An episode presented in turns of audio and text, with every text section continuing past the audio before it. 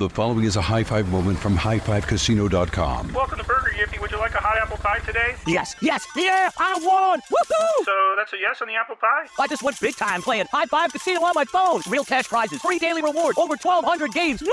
So yes or no on the apple pie? Whoa! Ah, I won again! I'll take that as a yes. Drive around. Have you had your high five moment today? Only at highfivecasino.com. High Five Casino is a social casino. No purchase necessary. Void where prohibited. Play responsibly. Conditions apply. See website for details. High Five Casino. If your business needs a new application, then developers will have to write code, a lot of code. If an application needs to be modernized, then you'll need time, resources, and caffeine. If that sounds daunting, then you need Watson X Code Assistant, AI designed to multiply developer productivity so you can generate code quickly. Let's create a more modern foundation for business with Watson X Code Assistant. Learn more at ibm.com slash code. IBM. Let's create. Olay's new Indulgent Moisture Body Wash covers your skin in layers of rich moisturizers and vitamin B3 complex, transforming your skin from dry and dull to moisturized, soft, and smooth in just 14 days. Feel the best in your skin and glow with confidence, all pride. For the third year, Olay Body is a proud sponsor of iHeartRadio and P&G's Can't Cancel Pride and supporter of the LGBTQ plus community. So this pride, glow with confidence, not just all month, but all year long. Check out Olay's new Indulgent Moisture Body Wash online or at your favorite retailer. Baseball fans, BetMGM is giving you the chance to win a prize every day during the baseball season. Step into the batter's box for BetMGM's Swing for the Fences free to play game. Pick an area of the strike zone and take your best swing. If you get a single, double, triple, or home run, you'll receive a prize. Smash a home run to collect a bonus bet on us. Just log into your BetMGM sports account to get started. Then visit your promotions section to access the Swing for the Fences free to play game. There's nothing more exciting than going yard with the king of sportsbooks. BetMGM and GameSense remind you to play responsibly. Must be 21 plus and present in Ohio. Subject to eligibility requirements. Rewards vary depending on market and expire 24 hours from issuance. Gambling problem? Call 1 800 Gambler. In partnership with MGM Northfield Park.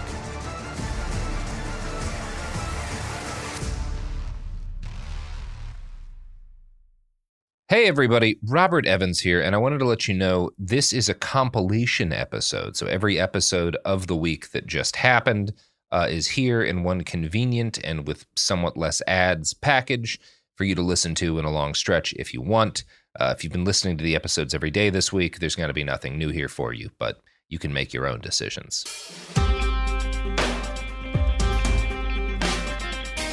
If I know one thing about diseases, it's that they're homebodies.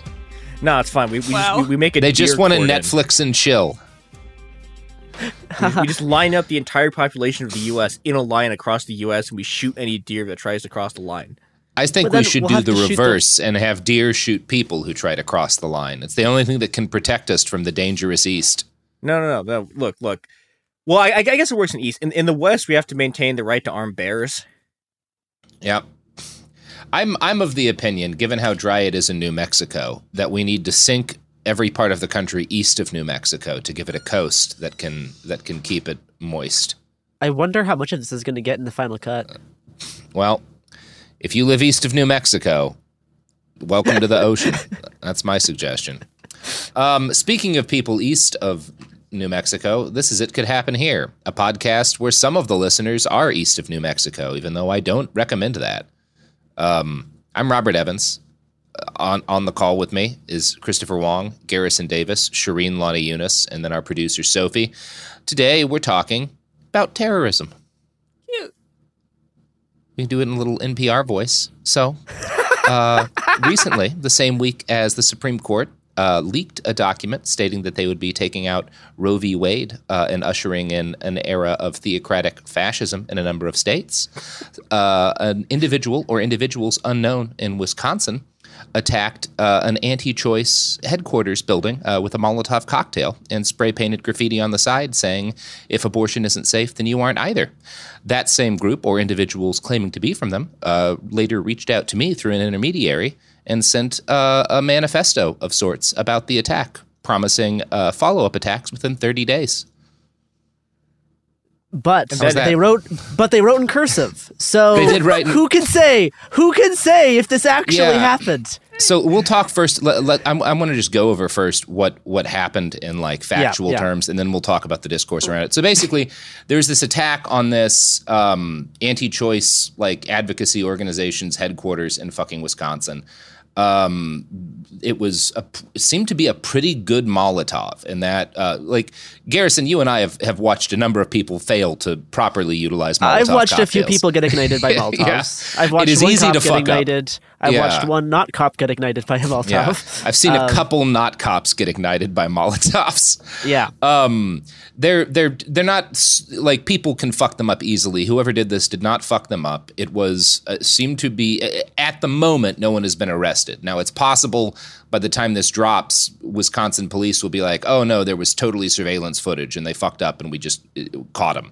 Um, but at the moment, it doesn't look like that's the case. So it looks like this is somebody who carried out, or some buddies, because it, it's entirely possible it's multiple people, but carried out um, a very effective like action that did material damage to um, part of kind of the physical infrastructure of the anti-choice movement, um, and ended without anyone getting caught. So that's the fact of the actual attack itself. Um, a person who claiming to be affiliated with the individuals or group who did this uh, reached out to a, a source of mine who I'm keeping anonymous, but somebody who I've known for a while with a very good track record of being accurate, and said, "Hey, these individual slash individuals have a communique they would like put out." Um, and I was sent uh, an anon files link, which is a link. If you view it in a normal browser, you'll get some fucked up shit. Don't put it in a normal browser. I specified it's like you're supposed to. If you put it in Tor, it will download a text file, right? Um, and the text file is the communique. So using the Tor browser. Uh, for that link, you can get a text file in which they lay out. Number one, they name themselves, um, and the name they've chosen for their group is Jane's Revenge, which is a reference to the Jane Collective, um, which was a, an, a, a, a pro-choice group in the late '60s, early '70s that um, a- provided women with access to contraception and abortion illegally. A bunch of them went to jail. Uh, they were pardoned after Roe v. Wade, if I'm not mistaken, or at least If you want to know more got out. about it, listen to Margaret Killjoy's Cool People Yeah. Did Cool Stuff two-parter on the Jane Collective. Yeah. Yeah, very well timed. Um, so they're calling themselves Jane's Revenge, and they basically said, "Hey, if you are an organization in the anti-choice movement, you have 30 days to close down your operations. Otherwise, there will be follow-up attacks." They specifically noted the long, and it's at this point like a 40 years long history of terrorist attacks from the anti-choice movement, uh, many of which have assassinated doctors. Something like 16 people have been killed um, dozens of bombs and bombing attempts, uh, something like 100 acid attacks. So they made a note of all that and said that, like, basically, we will be um, we will be responding in kind, and uh, attacks after this initial attack will be correspondingly more severe. Um, they also claimed to have a pretty wide geographic reach. Said they had folks in a number of cities. Um, and uh, that yeah, there's going to be follow up attacks, um, and they're prepared to pr- defend their bodily autonomy with violence. So that's that's the gist of what was claimed in the communique. Um, in terms of what I think about its legitimacy, um, I, I don't have any reason to believe they're not representing the individual or individuals who carried out that attack in Wisconsin, um, based on the timing of when the communique was made, and based on the fact that the communique is pretty consistent with what we saw from the actual action, right? So, among other things, what you can tell from the physical action that was taken is that um, the the individual or individuals who did this were pretty well organized. They carried out a competent action, and they thought there was a value in very clear messaging because there's clear messaging surrounding the attack. The communique is very clear messaging. It does not sound like a right winger writing up a fake communique. It's very um, takes great pains to both connect itself to history, to frame its violence within the context of the violence perpetuated by the anti-choice movement for decades. Um, and uh, just in general, it's the communique seems consistent with the action that we saw in Wisconsin. Now, cannot say we cannot say I cannot say to a, a, a, a statement of certainty whether or not it's legitimate. One helpful thing they did is place state that there would be another more attacks in 30 days. So we're kind of waiting. If 30 days pass and there's never any kind of follow up attacks by this group, then we can probably assume that this was either somebody bullshitting or that the heat got too too much for them and they decided not to carry out follow up attacks.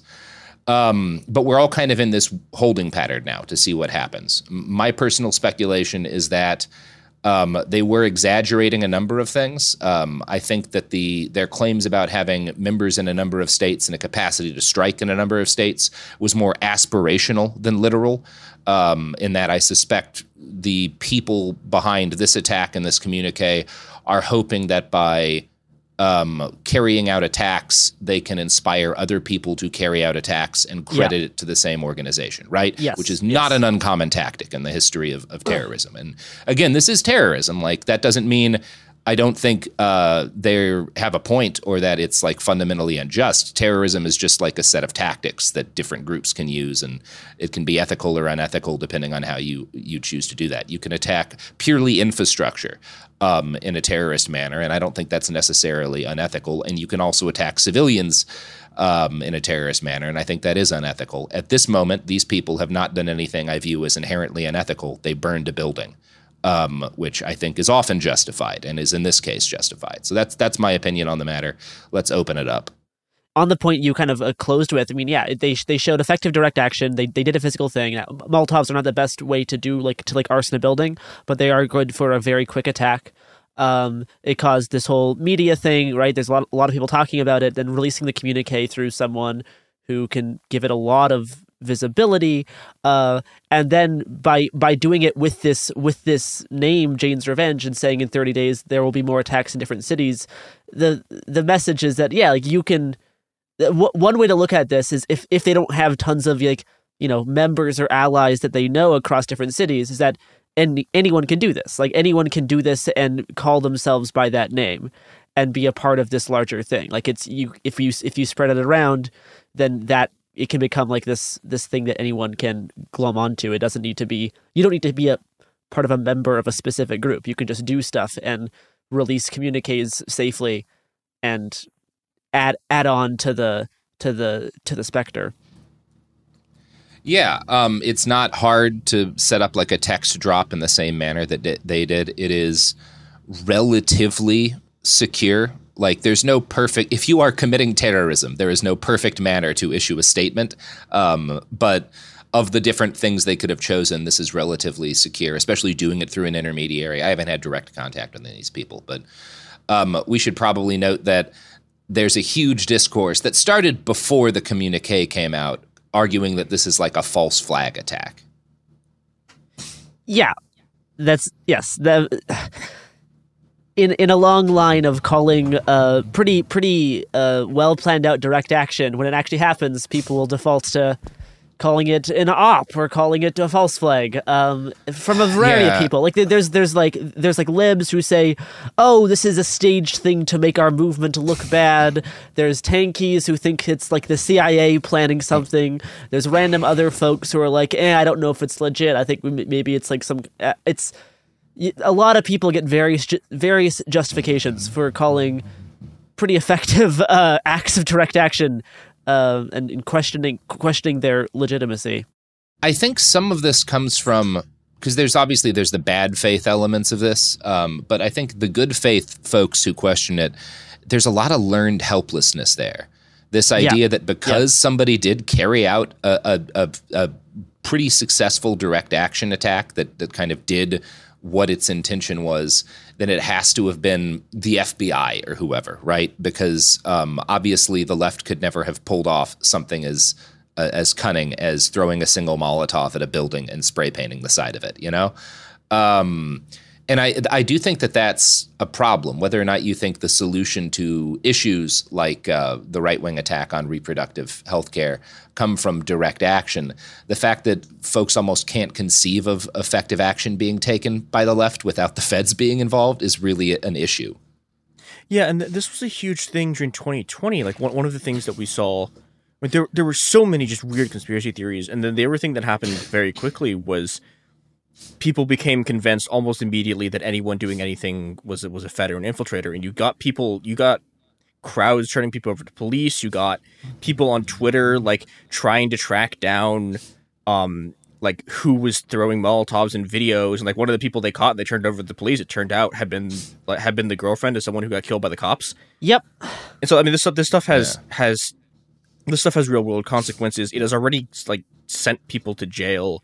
It has it has this enormous demobilizing effect. I mean, I don't remember people. Two people remember the, the okay the the the, the two to two big 2020 cons- well, okay.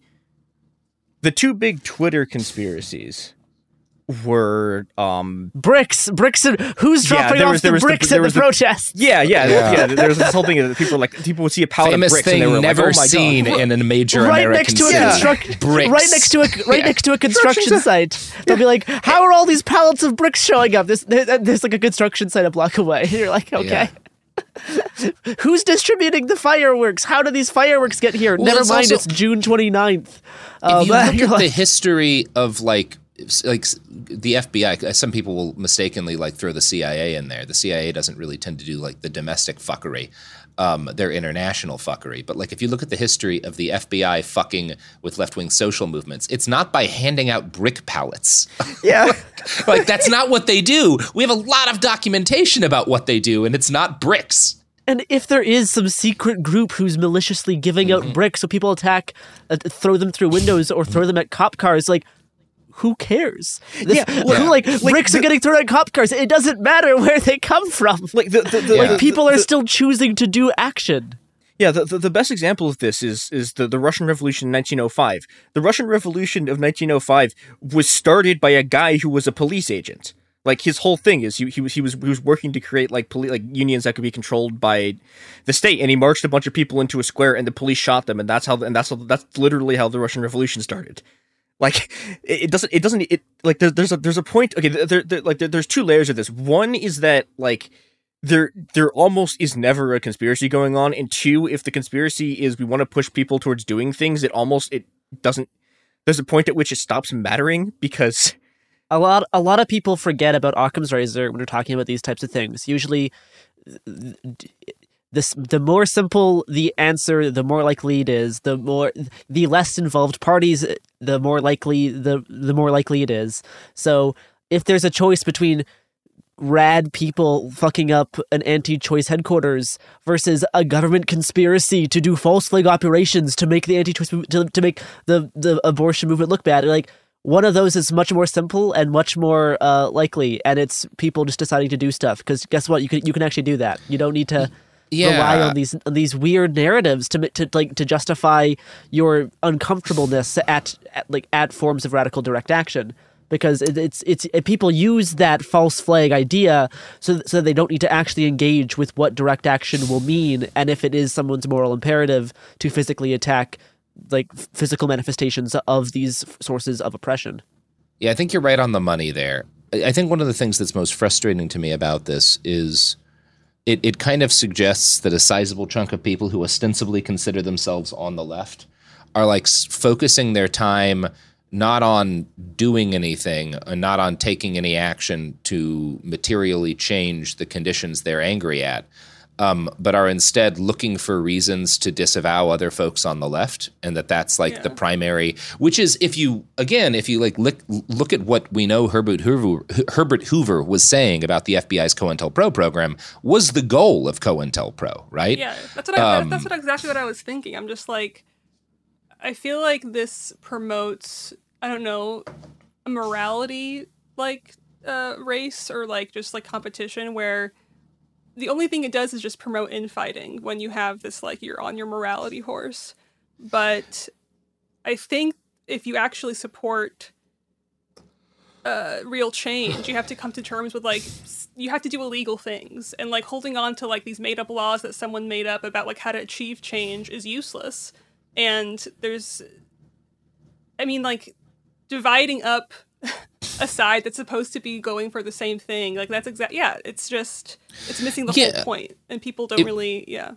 if you look at the right, you've got all these folks who were like legal and and whatnot uh, proponents of of ending reproductive health care access, and then you have the folks who were doing repeated acts of terrorism And the folks who were on the legal side of things didn't disavow those people.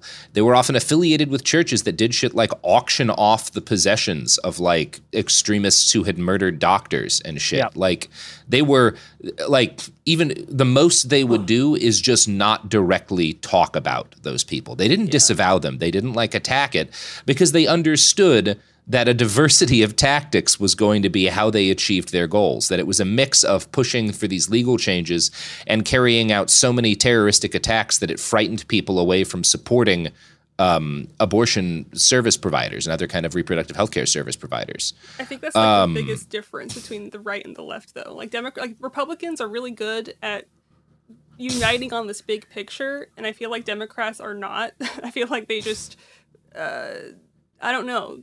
It, it's too there's too much Well- infighting, and that's why it's always fractured. part of it is that on the Republican side, you have uh, Republicans and you have the far right who are also Republicans. And even though a lot of folks on the far right bitch about the centrists and they're up, uh, like the folks who are closer to the center, they all get in line for really radical stuff. Like the center of the Republican Party always yields to the radicals, whereas Democrats do not acknowledge leftists as having anything to do with with the Democratic Party or Democratic politics, other than to yell at them when they don't vote. Um, and on the other hand of things, there's a lot of folks on the left who hate liberals more than they hate fascists. You know, um, and it's it's. Uh, I think one of those is a bigger problem than the other. I think the the failure of the Democratic establishment to like deal with the left at all um, or make any kind of progress uh, that could be seen as as actually, Actually- left wing is, actually be is a much left-wing more party. of the problem. Yeah. Um, yeah, but but I, I think I think Yeah. there's there's there, there I think there are structural reasons for that too, which is okay if if you look at like what is the basis of conservative alliance, right? If if you're a conservative, you know, okay, if if you're from the sort of like moderate business wing of the party, if you're from the fascist wing of the party, right? You can have one judge who gives both of you the things that you want, right? Because if you're if you're like the Koch brothers, the thing that you want is deregulation, right? You want to be able to just like dump poison into the environment. If you're on if you're on if you're an evangelical, the thing that you want is uh you know to no one can ever have an abortion again. And you know if if if you're like a fascist, I don't know, maybe you want like we don't give food to immigrant children anymore so they starve to death. And one judge can give you all of those same things because the the the the, the, the, the sort of the, the the class and social issues of the Republican base can all be fused together without harming each other. But the problem with with with this with the Democratic Party is that like the Democratic Party's basis is like what's left of the union movement, but then also like a bunch of corporations and banks and like weapons manufacturers and stuff, but then also like a bunch of angry students and also like a bunch of people from different minority groups and all of these people like have different interests. And you know, in the Democratic Party ultimately like the thing the thing that they care about is keeping capitalism going. And you know, if if they have to like if, if, if that means that yeah i mean well okay if, if, if your thing is you want to keep capitalism going like of course you're just going to throw your left wing out to the wolves right like it it, it it makes sense for them to do this because, because the part of their base that actually matters isn't like the labor movement it's like it, it it's goldman sachs i, I think that one of the other things that, that causes people to have this like immediately anytime someone does graf- someone does like if people remember like when when Nancy Pelosi's driveway got graffitied. Oh yeah, yeah. With like now the see name- that was like that's never never that's horrible. Don't graffiti Nancy Pelosi's driveway. That's evil. yeah, like that's I- an ISIS. You did an ISIS there. Yeah, everyone lost their mind and was like, "Oh, this Mm-hmm. is obviously a false flag." And it's like, what you know, but, it, it, the reason they do this is because they have they have like Democrat optics brain, where like instead of anything being Yeah, about yeah, yeah. politics, every everything is just about optics and optics. How does it look? How does it look? How does it look? And like, the only people who care about this are like weird pundits. But because because everyone's so sort of absorbed in like the Twitter media sphere, like they they think that like the actual general public cares about the things that pundits care about because the only thing they're seeing is pundits writing angry articles about it. Like nobody cared. Like No, zero and people. es- es- especially the graffiti thing, because man, Yeah, no people will like dissect how someone sprayed an anarchist A. Yeah. and yeah, it's like if you're not aware, like most- a big chunk of the discourse, re it being a false flag or whatever, was that the They spray the painted it graffiti in cursive. Spray painted.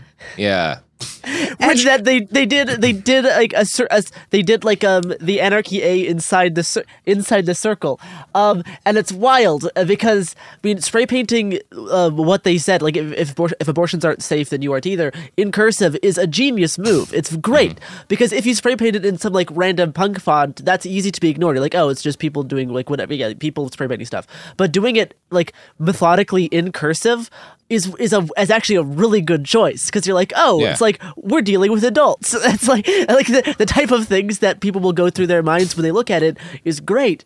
Um and it's just a weird denial to assume that no one who takes radical direct action would ever write in cursive. It's just a, it, it's like Yeah, the most and- the most brainworms thing.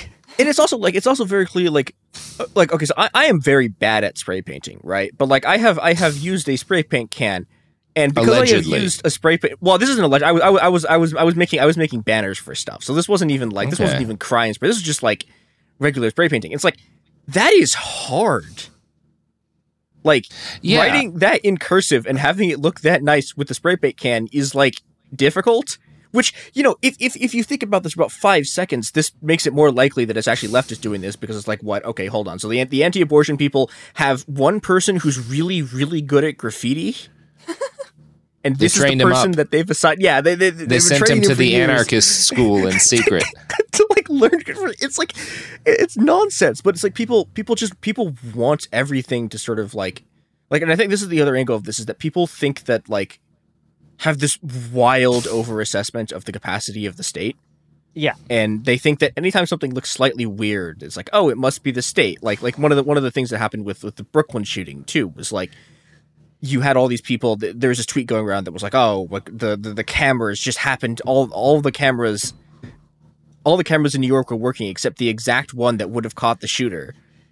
And this this is like everyone circled around this and everyone was like, "Oh my god, this is a false flag." And then no, it turned out that like the guy had literally called the police, but the police were so incompetent that like Uh, other people like saw him on the street and got to him before like mm-hmm. the cops did. And it, and the the camera it turned out wasn't even like the camera that was out wasn't even the camera that like like they had him on camera. It was a different camera. But it was like everyone everyone just immediately has this like conspiracy brain thing where they see like one thing out of context that looks slightly weird and they go oh my god this whole thing is a, is a, is a state like cia like Yeah. false flag it's so depressing it- it's so depressing because it's such it's so depowering. You're specific you're, you're like it, it ties into the learned helplessness thing that robert mentioned like you're convincing yourself that we don't have power to change things that we cannot take any physical action to change things.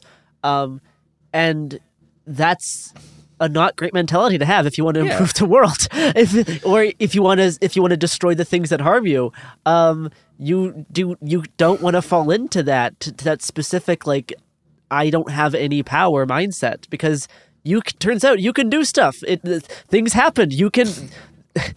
People threw a Molotov and broke windows and did graffiti Shall for we the say center. cool people sometimes do cool things? Yes, just like the name of the podcast. They Do do cool people? stuff. Stuff, If yes. you're gonna plug the show, plug the show. Sophie, Sophie, Sophie, Sophie, That's my Sophie. name. Sophie.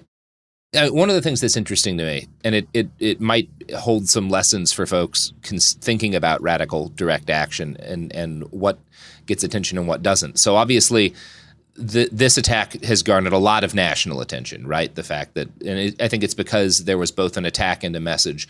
There was another attack, and it's not 100% that this had anything to do with the uh, uh, pro choice movement, um, but I suspect it does. The Attorney General of Virginia, Jason Miyares, um, on the 10th of uh, May, there was a, a someone shot into his office. Like a bullet was found in the office. Um, it was probably fired when no one was there.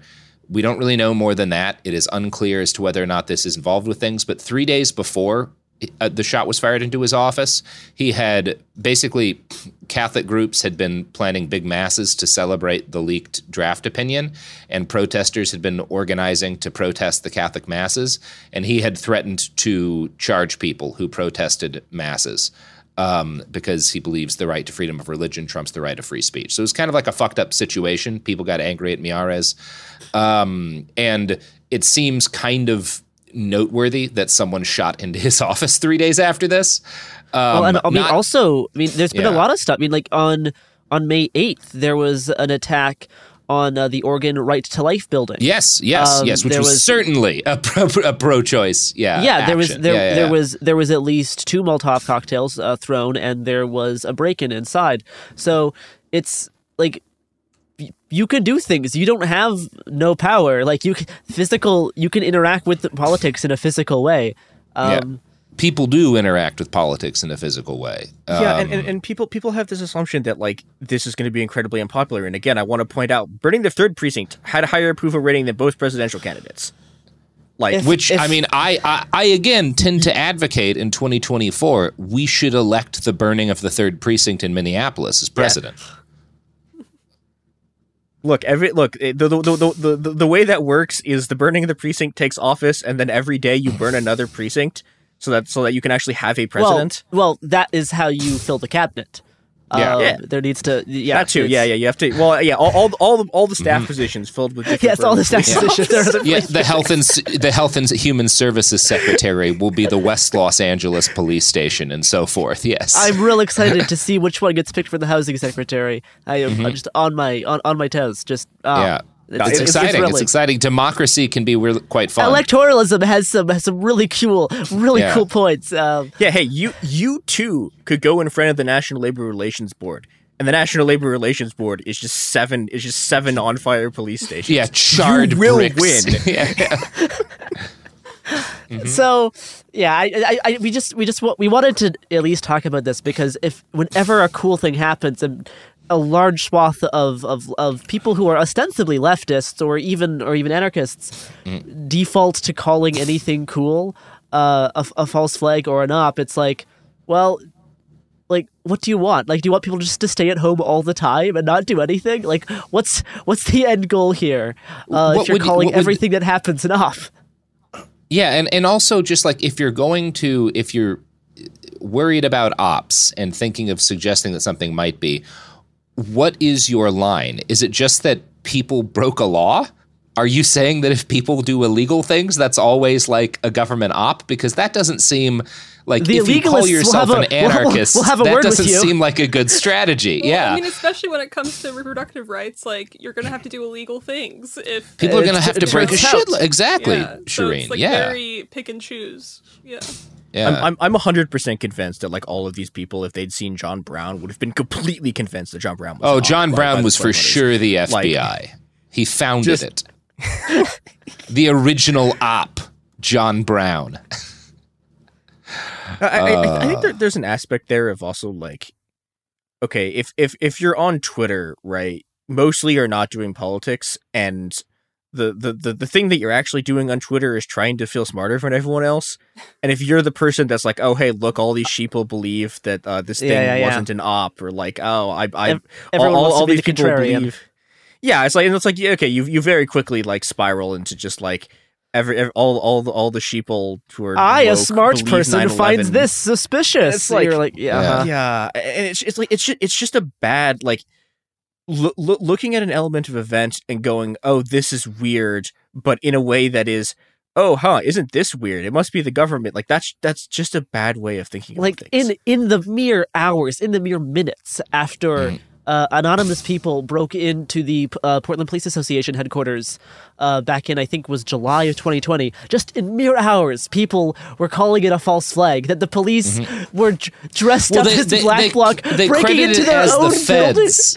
The feds, they the feds. the people had started protesting the feds. Yes, they alleged that this was like I guess the FBI or Homeland Security trying to get protesters angry at the cops again. Which is, I mean, for one thing, if that Actually, ever a would winning actually strategy. happen, That sounds like, great. If if there were to be a point where the left wing had the FBI fighting, uh, or the FBI or Homeland Security, whatever, fighting with local police over who was getting protested, that's a win. That's a That that's a, a big solid capital dub for the. But no, people For thinking like team. like the FBI is in block breaking into the police union building and trying to light it on fire. You're like, well, yeah, if- doing if doing they- less physical. Let's be honest, doing less damage to that police union building that I have seen my friends do when attempting to deep fry French fries.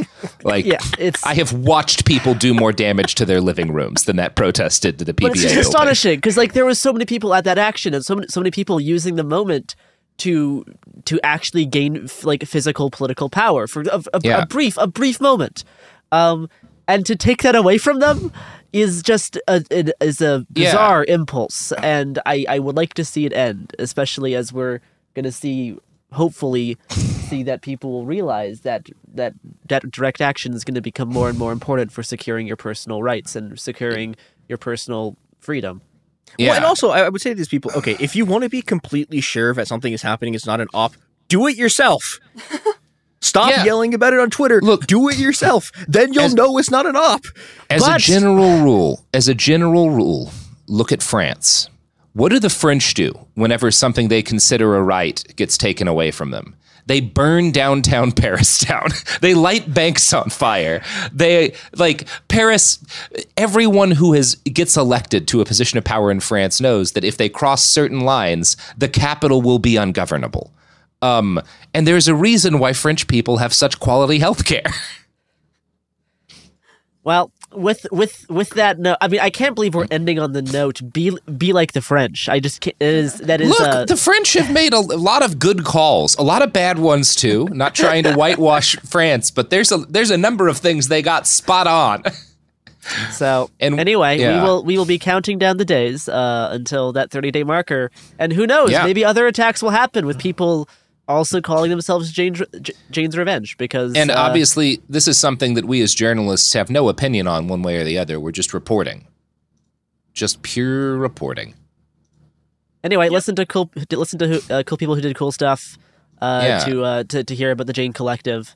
Yeah, and, and, uh, maybe also recreationally read about what different civilian groups are doing in Ukraine and the degree to which a wide variety of incredibly available tools um, can can be repurposed in neat ways. All right, I think I think that I think that's the sode. That's a good sode. That's the sode.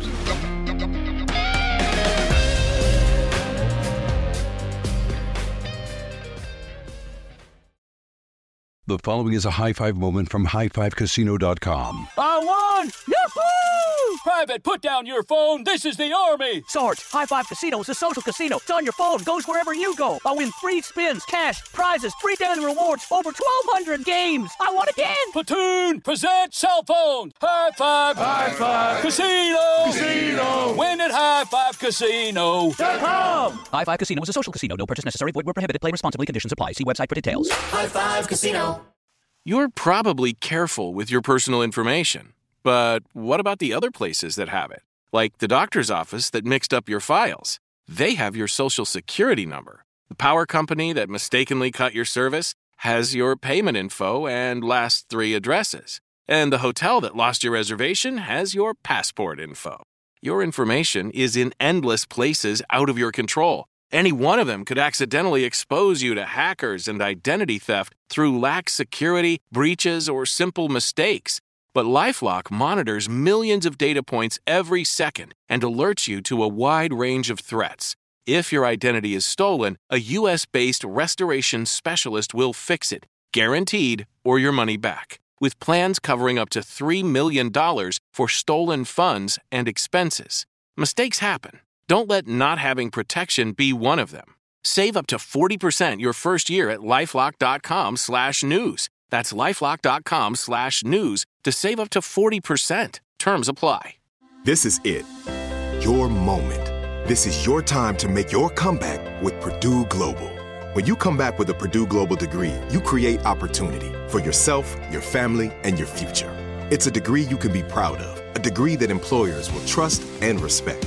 Purdue Global offers working adults like you over 175 flexible degree programs to meet your specific career goals. These include associate, bachelor's, master's, and doctoral degrees and certificates. Purdue Global degree programs range from nursing to business to communication and more. Whatever your interest, we have the degree that will move you forward. You have the knowledge, you have the experience. Now it's time to get credit for the work you've done and earn the recognition you deserve with Purdue Global, Purdue's online university for working adults.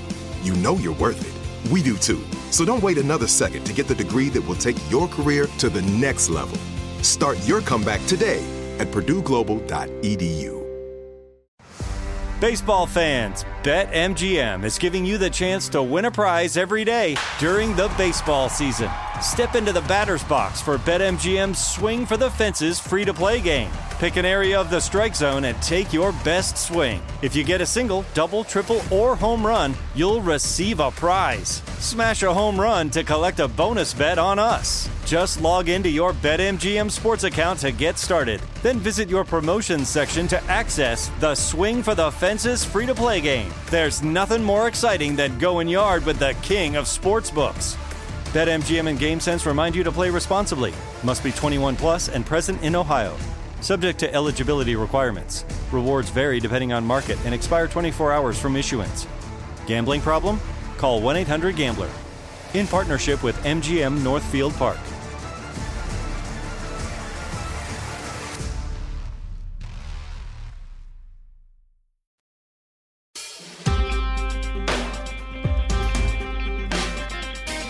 Hey, everybody, welcome to It Could Happen Here, and uh, it continues to happen here. Um, I'm Robert Evans. This is a podcast about things falling apart and uh, what to do after that happens. And we are all currently dealing with the falling apart of several decades of progress on reproductive justice. Um, the Supreme Court leaking that um, they are coming for Roe uh, v. Wade. And um, yeah, today I'm here with Christopher Wong and Shireen Launi Yunus um, and my producer, Sophie.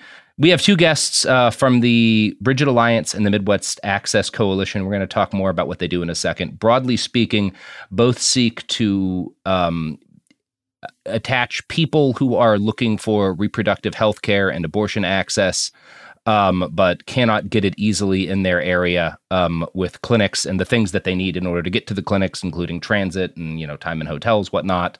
Um, in order to make it easier to get access to that kind of healthcare in places like the Midwest, where folks have been spending decades making it much more difficult, uh, even prior to this recent ruling, to get that kind of healthcare. So uh, I'm going to let our guests introduce themselves. Um, you've, you've got the floor. Well, hi, I am Odile Schalit. I am the executive director at the Brigid Alliance, and I'm gonna introduce my counterpart here. I'm Diana Parker Tufta. I'm the executive director of the Midwest Access Coalition. And yeah, so y'all have been, in some ways, kind of dealing with elements of uh, the post Roe world, because obviously, like you know, we're all focused on this Supreme Court decision that's in the pipeline, but um, anti choice activists have been working very hard to essentially create a post Roe world in chunks of the United States prior to this point. So, y'all have been kind of dealing with the reality that a larger number of people are going to be living under for a while, right? Yes. Yeah. Missouri has been able to effectively ban abortion in its state for years now. I think uh, there's maybe a handful of abortions that the one clinic there are able to do because of all of the trap laws, um, which is the targeted restrictions for abortion providers uh, and the waiting period. So, so people have to go to another state, Kansas, Iowa, or Illinois for Missouri. Um, and we've been helping those folks for years. And um, I'm going to guess this. I mean, just because you've been living in with this for a while, I'm going to guess the announcement last week did not come as a total surprise.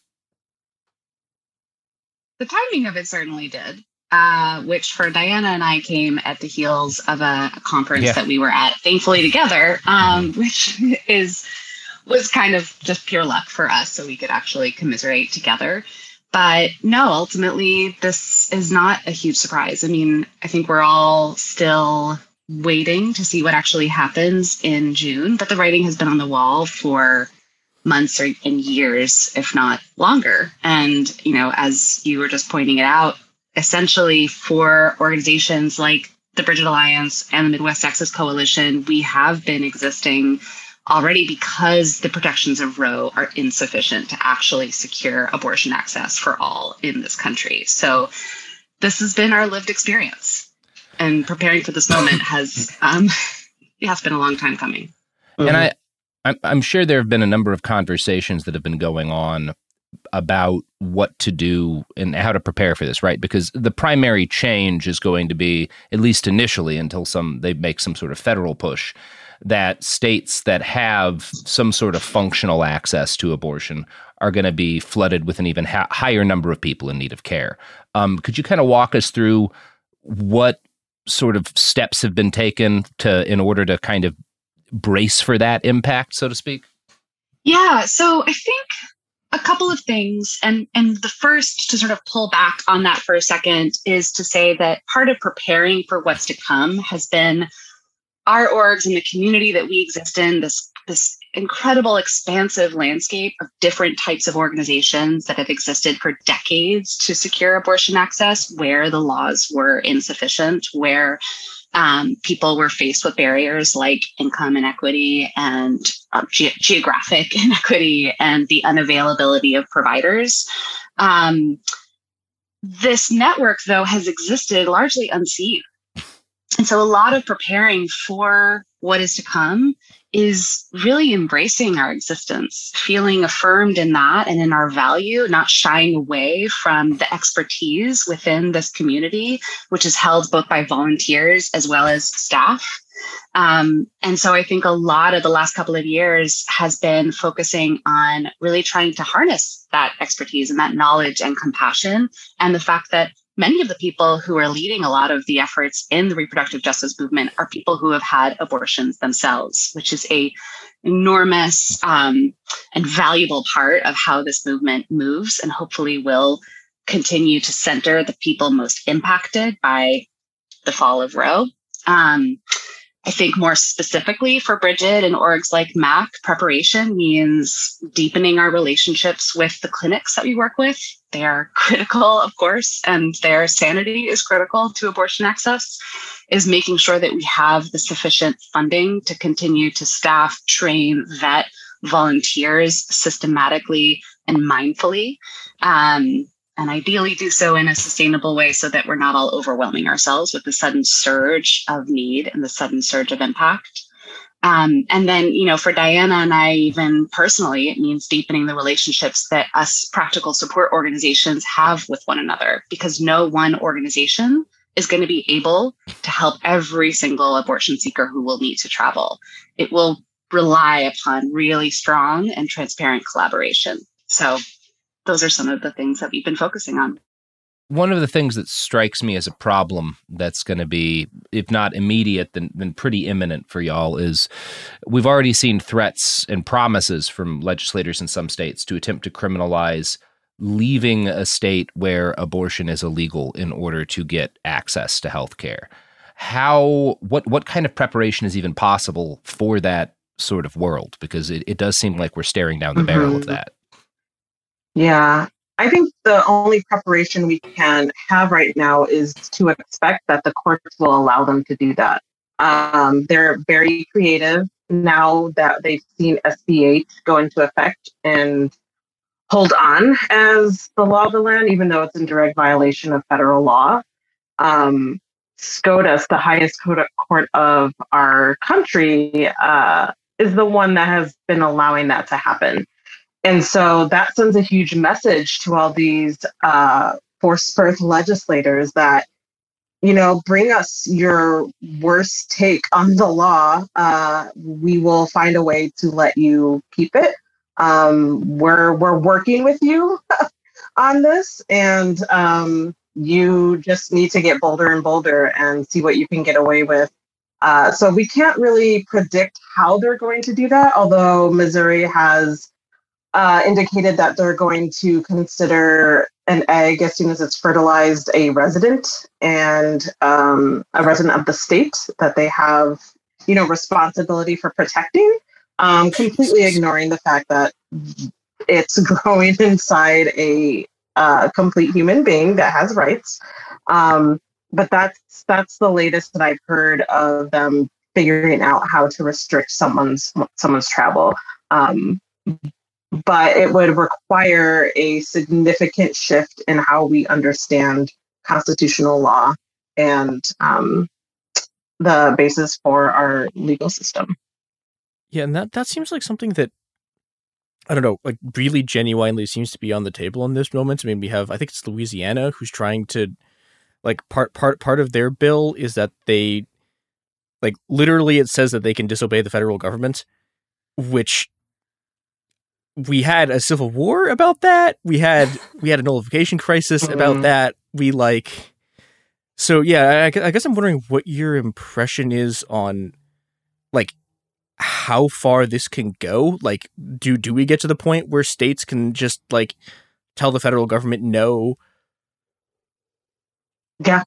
Yeah. I mean, that's what the architect of the SB 8 law essentially told the court is that they don't have jurisdiction. And all the laws that they had passed in the 1800s are actually um, enforceable. And the federal government has no authority to stop them. And uh, there, the fifth district and SCOTUS has indicated that no, maybe you are right. Maybe that is the correct way to interpret our constitution. Um, so I, I feel like all of that, all of our decades, centuries of um, figuring out what the law means for this country is just up in the air. And uh, we may be looking at laws now that are just more and more bizarre um, as long as, you know, the GOP and the right have control over so many bodies of our government. You, it really is, I can't even fathom. I don't think we can predict what's going to come, honestly. Um, I mean, I'm also wondering, to put it crudely, will legislators in states that are currently committing, because we have seen a number of states, California kind of leading the pack, committing to maintain um, access to, to to abortion and other forms of reproductive health care that are being threatened right now. Do do you like? Do you feel like you have a good chance that they are going to back you, especially in the event of you know laws that would potentially open people like you up to criminal charges just for trying to support people in getting you know reproductive health care outside of their state? Is your question do you, do we think that elected officials that are pro-choice are going to back us? Yeah, yeah, yeah. Do you like it's entirely possible that we're going to see some sort of federal law that not just criminalizes abortion or even like prior to that criminalizes aiding people in seeking abortion outside of states that have banned it, right? Like that's on the table.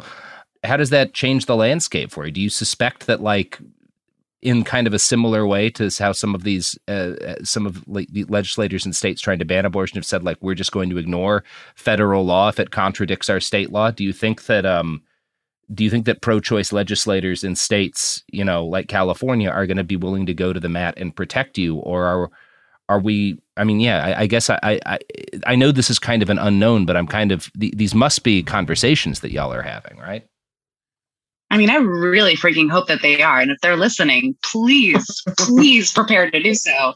And it- it's been really heartening to see states like uh, California and Oregon and Illinois and New York and Connecticut, for instance, um, come up with really clear language around their support of not just choice, which was the language of the past, but abortion, and are saying that and are starting to invest in things like abortion funding and travel to themselves actually you know put forth their own efforts to contribute to the people who will need to travel into their states.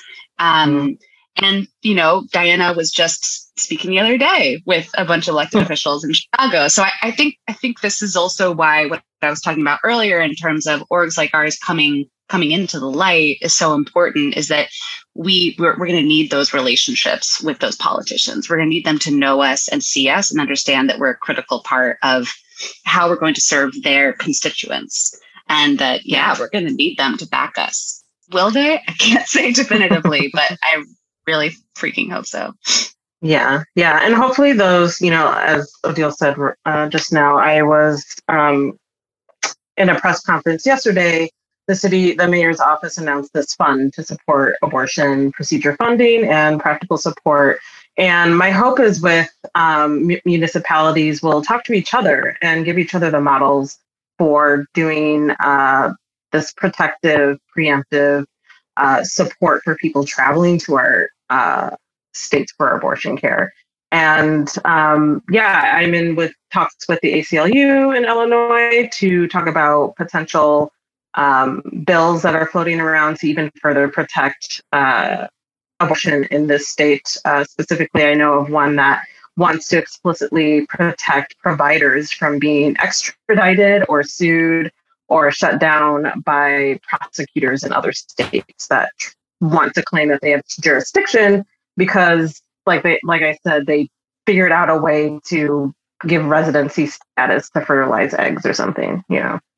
I It's still can't get over that. just completely called fucked residents. that that's kind of what we're staring at right like that that's that's a thing that you have to be concerned with is like out of state law enforcement i don't know like and, and that's the thing no one knows what it's going to look like right like we know that they have a vested Mhm. kind of interest already in in doing parts of this through bounties which is kind of like the thing that i'm worried about are we going to see like out of state law enforcement bounty hunting people trying to hook Mhm. folks up with reproductive health care and i guess that's just kind of an unknown at this point but it's Right. And it, it really depends on like our local protected state jurisdiction, like how far are they going to go to protect us from those entities that are going to try to come in for us. Um, just this, just today, uh, one of our staff members tweeted about practical support funds and who to support throughout the country that provides the sort of travel logistics uh, help for people, and they got followed by a sheriff's department in Missouri. oh fun Yeah, so they're already, you know, uh, targeting and surveilling uh, abortion seekers and the people who support them. Yeah, and of course, I'm sure that there's a degree to which some of these folks are working with, um, shall we say, like non-state actors in order to, to do Mhm. that. Like I know they've been prepping with that for a while as well. Um, Absolutely.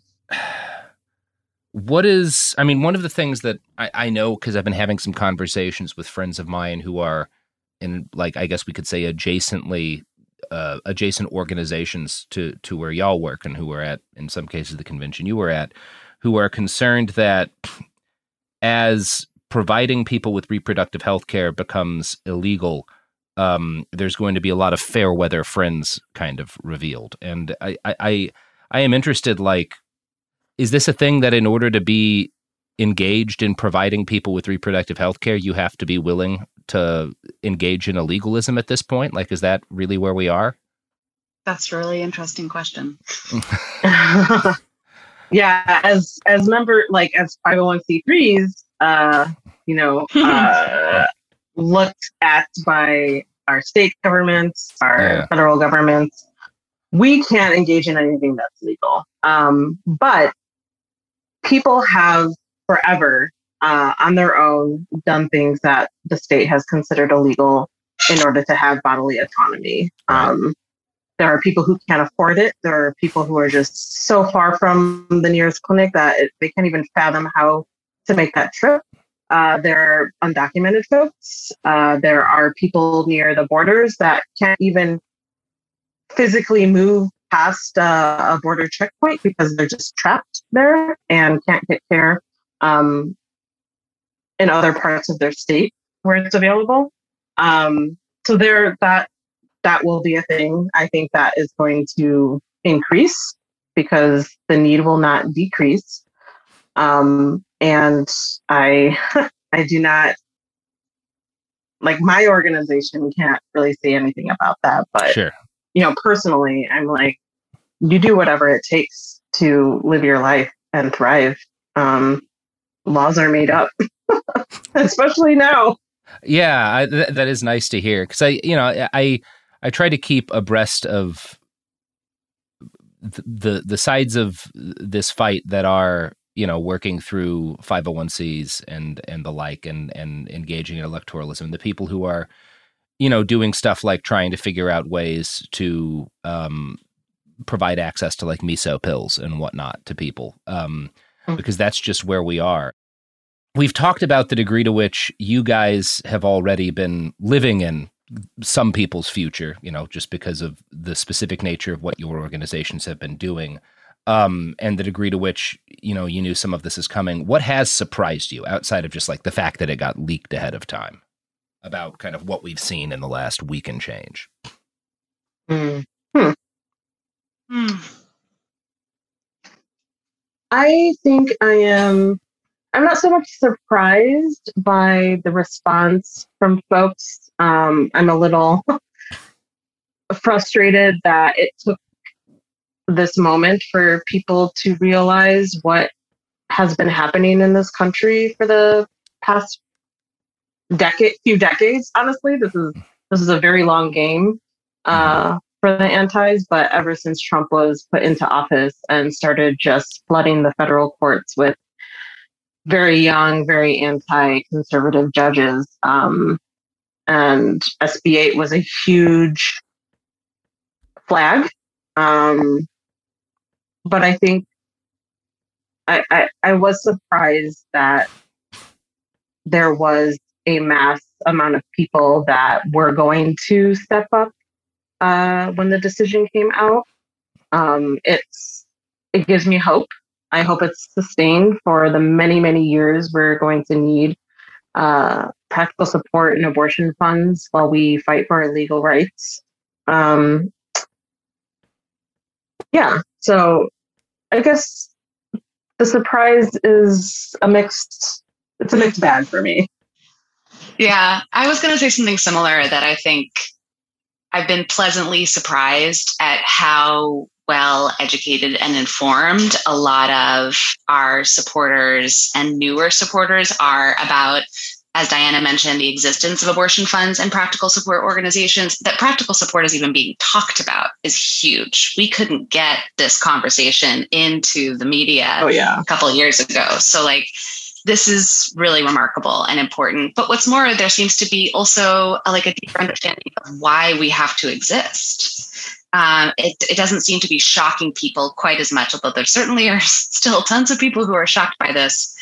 But for many, they're not shocked that for some, abortion has simply been inaccessible and what those reasons are. Um, and, you know, that's thanks obviously to a lot of the really hard important conversations that have been had over the last couple of years about racial justice. And I think that, you know, it's a silver lining for sure, but I'm I'm grateful to find that the the depth of the conversations is there now. And hopefully that means that the commitment is going to be sustained and long term cuz this is a little bit of deja vu for us in the sense that we've had little moments like these ever since our organizations existed. Um, when a single ban goes into place or is threatened to go into place, this like swell occurs. I'm using my hands a lot, which obviously you can't see if you're listening to me right now. So I'm going to put my hands down. Um, and you know, and that and that brings out a lot of really incredible donors and a lot of really incredible offers for volunteers. And and then they tend to go away. Um, and especially when, when biden was you know elected yeah. there was definitely this like moment where everyone was like okay we're cool right? We're chill. Yeah. this guy hasn't said the word abortion but we're still fine. And we're not. We're like the furthest from fine. So yeah again like pleasantly surprised that people seem to have um, a sense of why we're here. Yeah. I just wanted to bring up that website. Did Biden say abortion yet.org? I think. Uh, oh yeah, one of our colleagues it just has a made big that. no. I, it's just like it's so unfortunately hilarious to me. Um, but I'm just really glad it exists. Um, and then th- th- they, someone reached out to the someone in the Biden administration to make a comment on this uh, when the when the the draft was leaked and they said well we tweeted it or like whatever it's it's like it's he said it once in a tweet and like once in like a statement or something Oh boy. so i just think it's well, there you funny go. I don't know what more we want. But like i just think it's important to what you were saying earlier um how legislators in like oregon or california like it's so important they're saying the word abortion not just pro-choice because i think a lot of people are a lot of people are scared about that word for some reason or it sounds scary to them if they're not that educated about what pro-choice means or what abortion means so i think Yeah. i have a little bit more hope seeing more people even saying that word um Yeah. because it's We not really just have to take it pro-choice back. yeah Yeah, I think the statistic is something like the antis have been using the word abortion three times as much as we have. Mhm. And that is why it's so stigmatized and difficult to talk about. And Yeah. I definitely try to encourage people to say the word abortion, to talk about abortion with everyone they know, uh, just so we can stop hiding. I guess kind of the last thing I'd like to ask, and we can we can cut this bit if this winds up not being something you want to get into, but have you have you felt an additional need to worry about, given how public you are in your advocacy, personal protection um, a- as things kind of have heated up? I, you know, we were we were recently at the the conference that you mentioned before, um, and it definitely, with all of my colleagues in one place, it definitely made me feel a little vulnerable for myself and them. But honestly, the the the people who are targeted are the providers by far. Um, I'm not worried about my physical safety.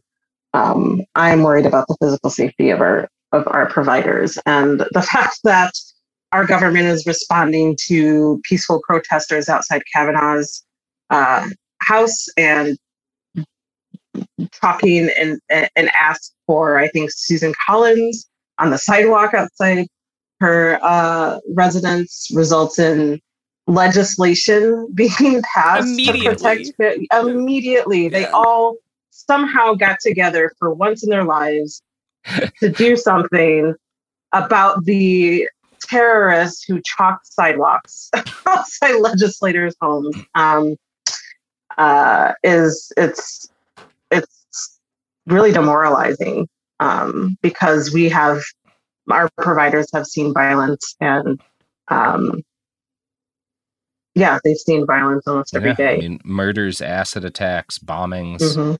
Um, yeah. Chris, Shireen, do you have anything else you wanted to get into? Yeah, I wanted to ask one thing. So, you know, okay, seeing the sort of increasing fecklessness of our politicians, even by their standards, and you know, their their response to this being let's give more power to the US Marshals, which is maybe the great idea. I've, yeah, worst Mhm. idea I've ever seen. But what what can just people do about this in it, you know, I mean, we, we've talked about like giving to abortion funds, but like, what? How how can people get involved, and how can people get involved in a way that's sustainable over the long term?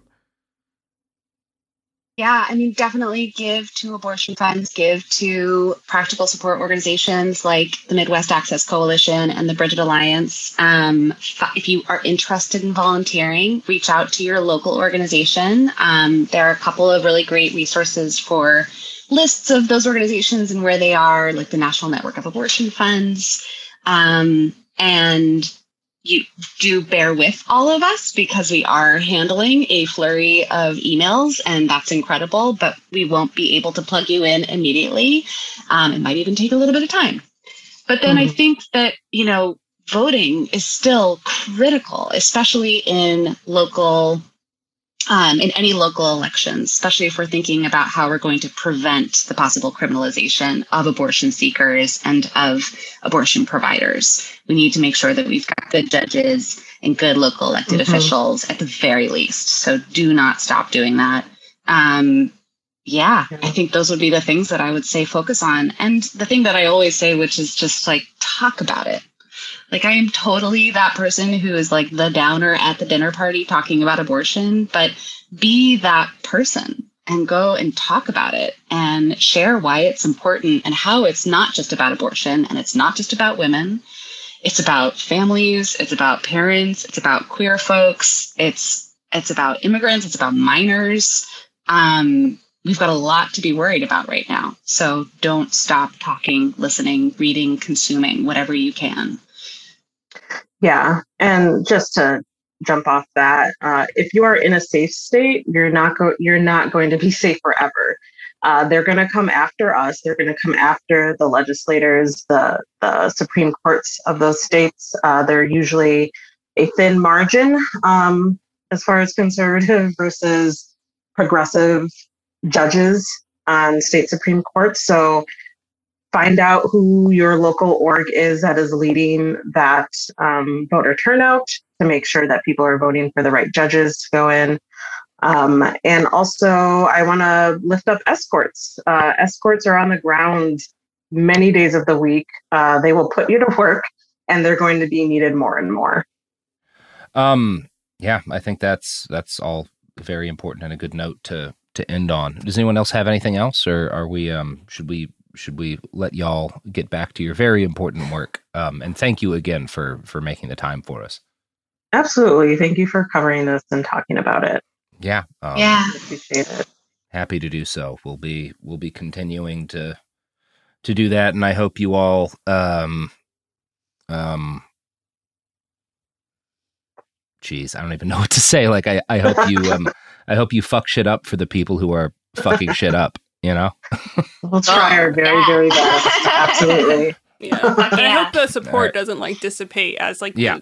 the, the trend goes away or whatever, you know. I think that's so disheartening if that happens. And like hopefully the flood of emails but not necessarily remains a flood for you, but like I hope that people are actually serious about doing something. And um I think this time they might be just because I'm I keep being surprised about uh little things. So I'm not going to expect anything anymore. Maybe people will, will surprise me. Yeah. But I really appreciate the work you do. Um, so thanks for coming on to talk to us. Thank you Thanks for having us.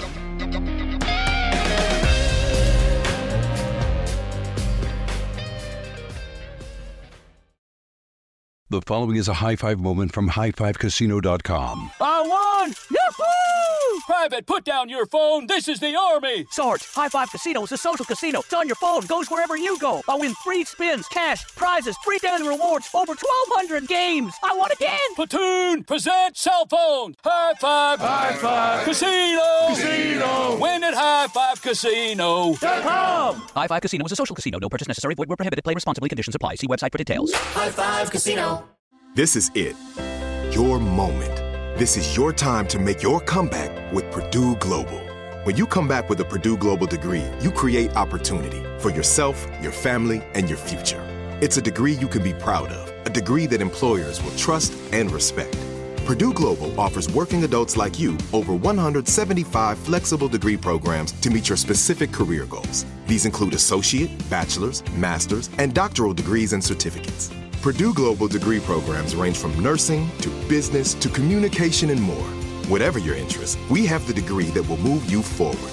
You have the knowledge, you have the experience. Now it's time to get credit for the work you've done and earn the recognition you deserve with Purdue Global, Purdue's online university for working adults. You know you're worth it. We do too. So don't wait another second to get the degree that will take your career to the next level. Start your comeback today at purdueglobal.edu. Happy Pride from Tomboy X, celebrating pride in the queer community all year. Queer founded, queer run, and the makers of the original boxer briefs for women, creating sustainable size and gender inclusive underwear, swimwear, and loungewear for all bodies so you feel comfortable in your own skin. Tomboy X just dropped their Pride 24 collection. Obsessively fit tested for all day comfort in sizes 3 extra small through 6X. Visit tomboyx.com. Baseball fans, BetMGM is giving you the chance to win a prize every day during the baseball season. Step into the batter's box for BetMGM's Swing for the Fences free to play game. Pick an area of the strike zone and take your best swing. If you get a single, double, triple, or home run, you'll receive a prize. Smash a home run to collect a bonus bet on us. Just log into your BetMGM sports account to get started. Then visit your promotions section to access the Swing for the Fences free to play game. There's nothing more exciting than going yard with the king of sportsbooks. BetMGM and GameSense remind you to play responsibly. Must be 21 plus and present in Ohio. Subject to eligibility requirements. Rewards vary depending on market and expire 24 hours from issuance. Gambling problem? Call 1 800 Gambler. In partnership with MGM Northfield Park.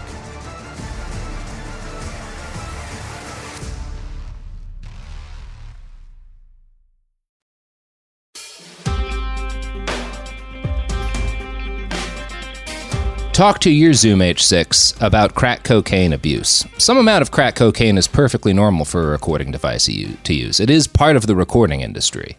But everyone can overdo it, and if your Zoom H6 starts not reading cards or, for example, stealing from you in order to pawn your stuff to buy more crack cocaine, you might need to do an intervention. This has been Robert Evans and a public service announcement about the Zoom H6 handheld recorder. How's that? Are we good? Yeah. Is that a good way to introduce a podcast? What pod? What podcast? It depends on your answer. That's a great question, Sophie. Scholars have debated for decades which show this is, but personally, uh, it is the opinion of myself uh, and a large body of researchers at Oxford and Cambridge that this is It Could Happen Here, a podcast about how things are falling apart and how maybe put them back together one of these days, figure it out. I'm here with Garrison and Chris. How are you guys? How, how, how are y'all doing? Just just absolutely splendid. I Mhm. I'm extremely excited that every time I leave Twitter, there's a new mass shooting. There's there was It's- like Boy, twenty this has the been- past weekend. It's been There- a lot. there- There have been quite a few mass shootings in the last 48 hours, and there's a non zero chance there's been at least one between when we record this podcast and when you listen to it. yeah. I'm not trying to be flippant, that's just a reality. Um, so I think we're going to talk about the two most recent ones, one of which um, was the mass shooting in Buffalo, New York by a 4chan motherfucking white supremacist, uh, very much patterned after the 2019 8chan shootings, particularly the Christchurch massacre. Um, and then the day after, I guess it's not technically a mass shooting because only one person was killed, thankfully. Um, but there was a shooting that was certainly an attempt to be a mass shooting because he attempted to like close the exits and stop people from leaving at a um, a Taiwanese uh, church um, in Southern California, um, which was stopped by the congregation before nearly as many people could get killed. Um, it appears to be it's just come out um, motivated by nationalist hatred of Taiwan by a, a Chinese man. Um, that's Yeah, the it's- broad understanding of both. It's complicated. Um, Yeah, I'm sure we'll get into that. that. But we should probably deal with them chronologically. Um, the Buffalo shooting is. It's one of those things. I made a big chunk of my bones as a journalist in the field that I used to spend most of my time reporting in, covering the 8chan shootings. And after every one of those in 2019, I had an article within about two hours. I haven't written anything about this one. I don't plan to because there's not much to say. It is what we've seen before. Um, I know there's some debate over how much of the man, uh, as there should be, over like how much of the manifesto you can take at face value, which is none of it, um, and as to whether or not there might be something more going on here. But it is kind of my opinion from the information we have that this is the kind of attack we've seen before, and the kind of attack we will probably see again more than once before the year's over. You know, this is someone who was radicalized primarily um, against uh, the immigration or the existence really of people who are not white in the United States um, and believes that the best way to cleanse the country of people who are not white is to carry out mass shootings that will radicalize other people and that will lead further to the breakdown of civil society in the United States by pushing at kind of like hot button issues like gun control um, in order to further, you know, it's an accelerationist sort of attack. Um, so yeah, that's that's what I'm seeing here. Yep. I mean, it's yeah, like like we said, it's very very much riffing off of uh, the Christchurch. I mean, at least Mm-hmm. over half of his manifesto was like specifically ripped from the Plagiarized, yeah. manifesto. Uh, which, of course, that manifesto itself was was ripped from a lot of other manifestos. Yep. It's kind of Yep. this just series of like launching mimetic language from one shooting to another, just kind of compiling into this massive conglomerate. That's all based on trying to convince more people to do the same act. Um, that's really, I mean, Yeah. that- that's that's why when people are like talking about this and people try to limit the attention on the manifestos and that kind of stuff because it's it's all crafted specifically to get other people to do the exact same thing. Um, it's yes. it's filled, filled with memes, filled with filled filled with in jokes, full of like in group out group stuff to convince people to kind of go down a similar path, and all of it's carefully crafted that way.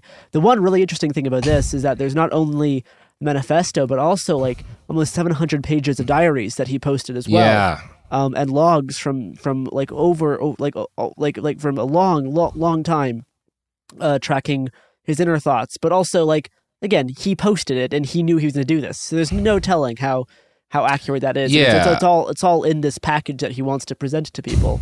So a lot of the nitty gritty is not even worth talking about in a lot of a lot of cases. No, and I, I'm not. I think there's broadly speaking things you can learn. And I'm also, I, I, to be clear, I'm not against researchers Oh, yeah, study, no, and no, I think it should be absolutely. Absolutely. I am against just finding a thing in there and like posting it. Like when I when I made my post, I was pretty careful to note a couple of things that seemed consistent based on other aspects of the like things that he claimed about his radicalization that seemed consistent with what we were seeing. Like he noted that he was primarily radicalized online. That seems plausible to me because of how fucking online the manifesto is.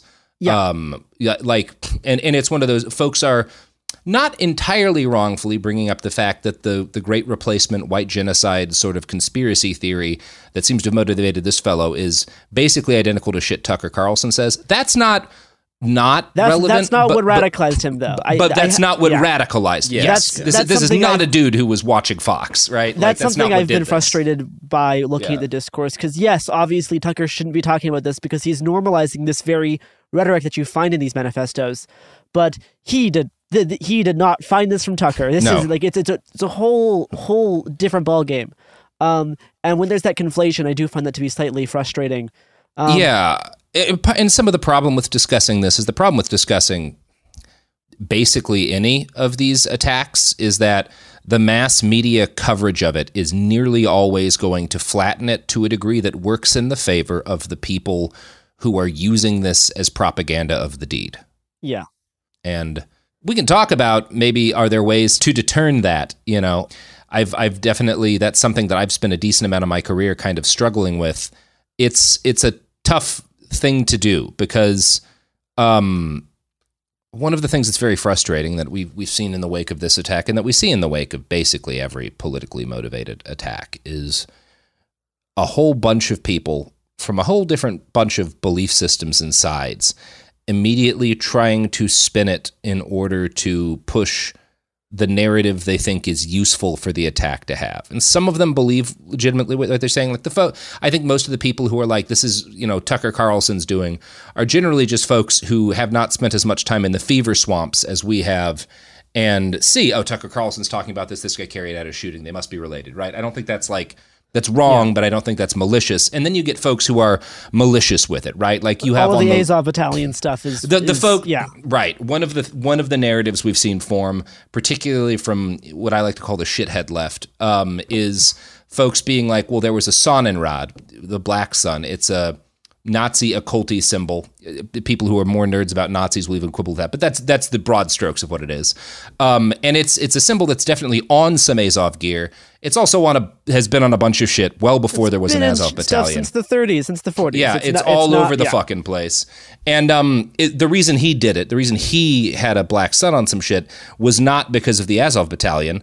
Um, it, in fact, he talked about wanting to break up NATO a bunch, uh, but it was because the Sonnenrad was on the chest of the plate carrier of the Christchurch shooter. Yes. Yeah, But there's all and he's of a these big fan of the people- Christchurch shooter. there's all of these people who are like, yeah, authoritarian left or whatever, who are being like, oh, how can Americans condemn this attack when this guy is is uh, using Azov imagery? And they're I, there's no telling how genuine they are with this. Like, there's there's no telling if if they actually know what they're doing or if they're just or if they're just being like.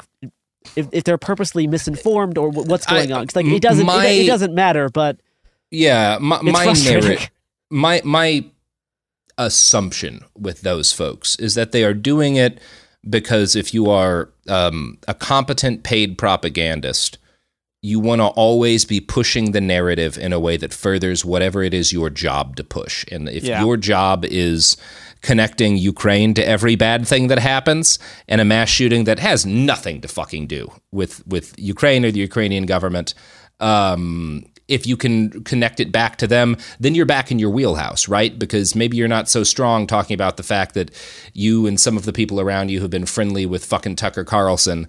Uh, and he pushes a similar narrative to the one this mass shooter used. Maybe that's uncomfortable. What is comfortable is saying, no, this guy who did this bad thing is tied to these other bad people who are tied to this group that my entire career is about attacking. That's a much stronger position to be in, you know, if you're, you know, a propagandist It's just like you see folks on the right who don't want to grapple with the fact that this was a right winger who carried out a terrorist attack um, based on an ideology that even motherfucking Ben Shapiro has pushed elements of.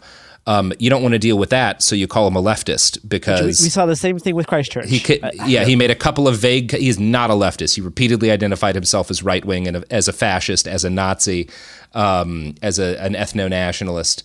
Um, but he made like a couple of vague comments that they're taking out of context and being like, "See, he was on the left," um, which he wanted to happen. That is yeah, like which he is wanted like- to happen. That's why he put it in there, right? It it's like it is like it is all part of the bit. It's all this.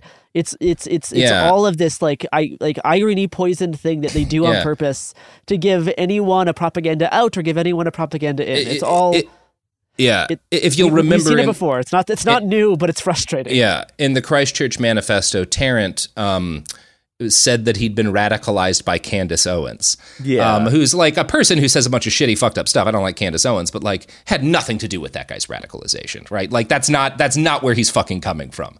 Um, but he did it because he wanted to because it's fucking it's shit posting. You know, it's to muddy the water. It's to get people like it's to it's to reduce the ability of people trying to grapple with what has happened to accurately see what has happened and accurately identify the problem and respond a, to a it. big a big motive for this stuff is to cause this kind of social and discourse chaos, right? They, Mm-hmm. they want people they want everyone to be confused and they want everyone Yeah. to be fighting each other and, and, dis- and disagreeing on basic terms, right? The whole, the whole point of this is to like encourage gun control legislation, which will get the right mad, which will cause people be, Mm. to be more willing to do mass shootings or to do attacks against government, right? It's, it's, it's all part of ba- like Yeah. basic- very basic accelerationist uh, uh, like talking points and, and tactics.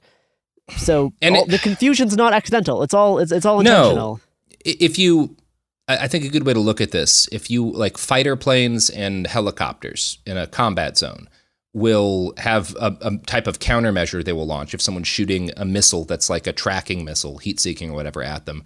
It's called chaff, and it basically it looks to the missile the same as a helicopter does. So you shoot a bunch of these out, and the missile goes and hits something that's not the fucking helicopter, but to its sensors looks like a helicopter. That's what they're doing. They're shooting out chaff. They're getting you to like box with shadows rather than potentially landing a blow against like the central problem. And the central problem is uh, not an easy one to grapple with without all that stuff around it, right? Because the the issue here is how the way in which the internet enables radicalization, the way in which online communities are prone to radicalization, um, the way in which uh, the conservative media and aspects of like just basic American history play into this specific people who want to do violence in this way for this reason, um, which is why the cops don't notice them even when they're on their radar, which is why that like the the warning signs don't get spotted, um, and the ways in which I think more than anything, the ways in which the internet has created a perfect incub- incubation chamber for radical violence. And that is one of the stories here, right? Um, you know, people are focusing on gun control, um, which this guy bought his gun in the state of New York, which has the most restrictive gun laws in the country. Um, was more relevant, even if you're on that end, is this guy was deeply involved in like tactical Reddit. This guy was heavily involved in, in tactical videos and training videos and talking Slash with other people about the best weapons, the best ways to use them. And if you watch the, I don't watch the video, um, but he was competent. He engaged competently. He did. The- the- he yeah. maximized his ability to do damage. He took out somebody um, with a gun who was attempting to stop him. Um, that shit, the stuff that he did to prepare tactically worked, and the kind of tactical chunks of, of, of Reddit, of the internet, which are not all right wing, but a hell of a lot of them are, and a hell of a lot of them have gone in very scary directions in the last couple of years.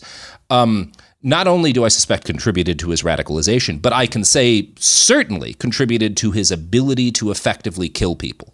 Yeah, I mean, he had like over five pages just on what helmet he Yeah. picked out. He had pages on what socks he was wearing, which is not, which is for multiple reasons. It's one to make the actual act more effective. It's two to inspire not like discourse like this, but also to to get people to replicate what he did. Right? It's Yeah. crafting all of these symbols that people can replicate. Be like, oh, he picked out these socks. That means I'm I'm gonna Yeah. get these socks. I'm gonna get these socks, Right? gonna- It's, yeah. it's, it's all this branding thing. Um, we should take we should take a break, and then I want to come back and talk know- about some mimetic language stuff.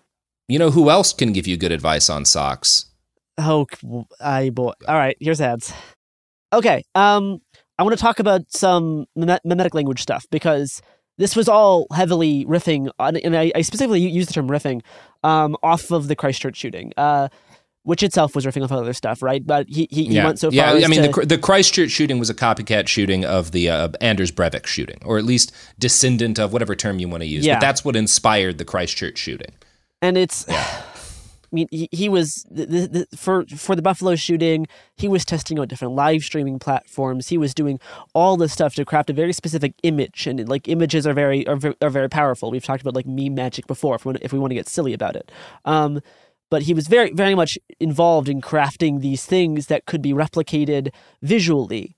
Um, that's that's why he wanted to live stream it so bad. It's that he just the, the same way the same way uh, Christchurch was, and this is like really important for why we don't share this type of stuff and why we why we specifically clamp down on this on this on, on this style of propaganda and why we really encourage people not to share it not to look at it not to do that stuff because he he does in in, in the few parts of the manifesto that, that he did write um he does he did say like watching the Christchurch video was very impactful for him which I don't disagree with I'm sure I'm sure it was he he it did great changed the course of my life. Yeah. he, even and he did great lengths to recreate Mm-hmm. it.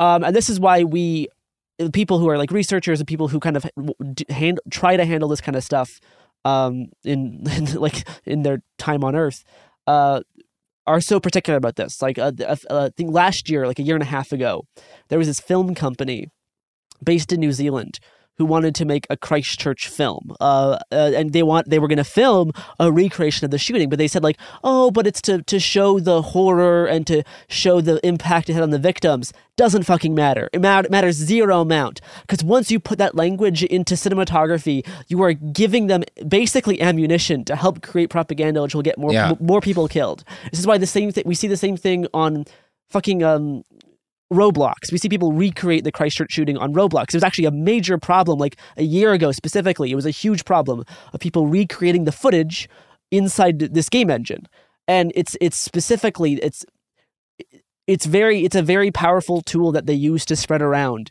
Uh, it's targeted specifically people ages 12 to 18. This this guy was 18 years old. Um, it's he was heavily involved in online gaming. He was a really heavy um, Reddit user specifically.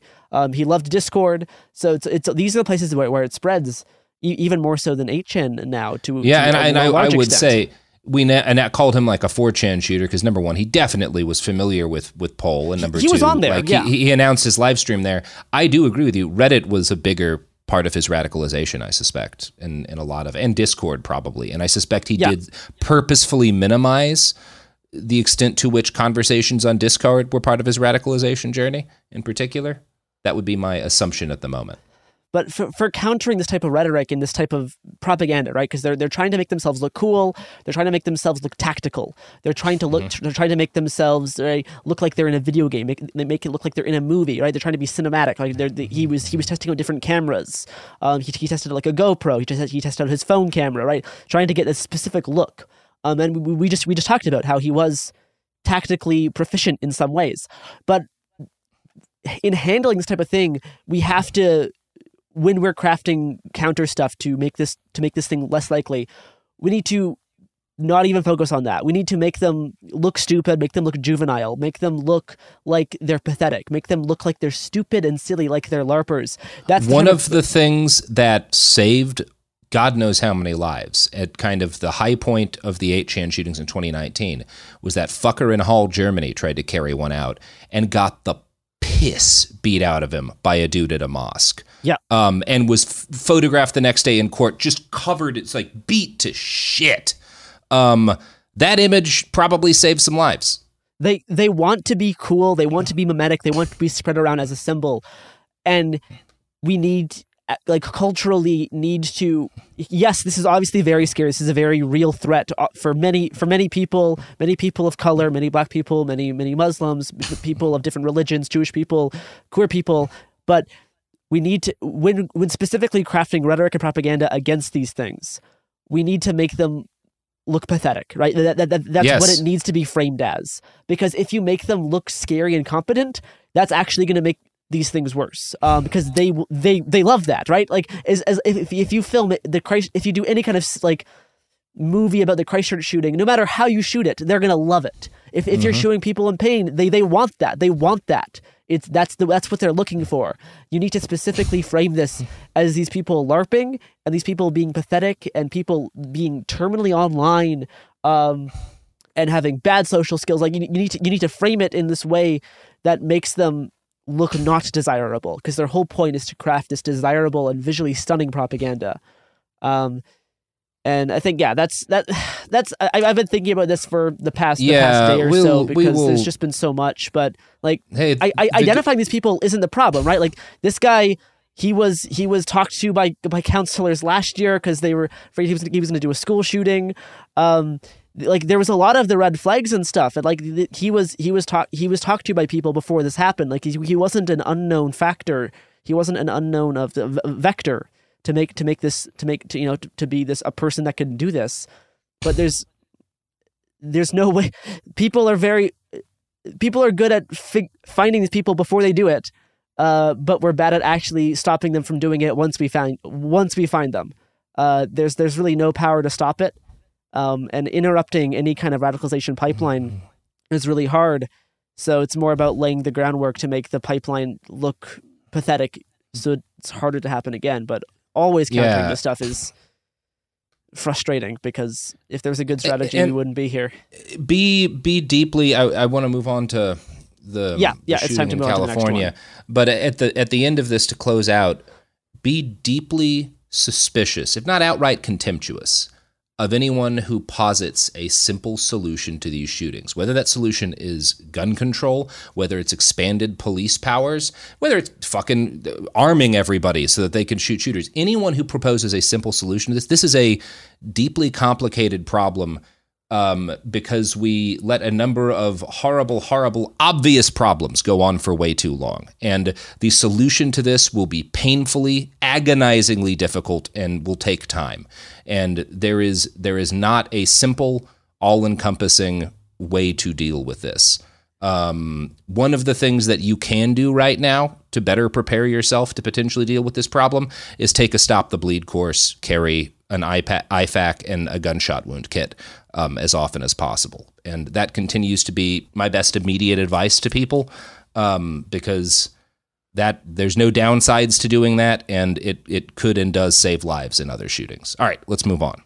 in other news In other news, the next shooting, yeah, hooray! Yeah, okay. This is a weird one. Um and I I- I think the thing we need to make clear up front is that this happened yesterday. Um As of time of details are recording. still yeah, time of recording. Details are still emerging and it's weird.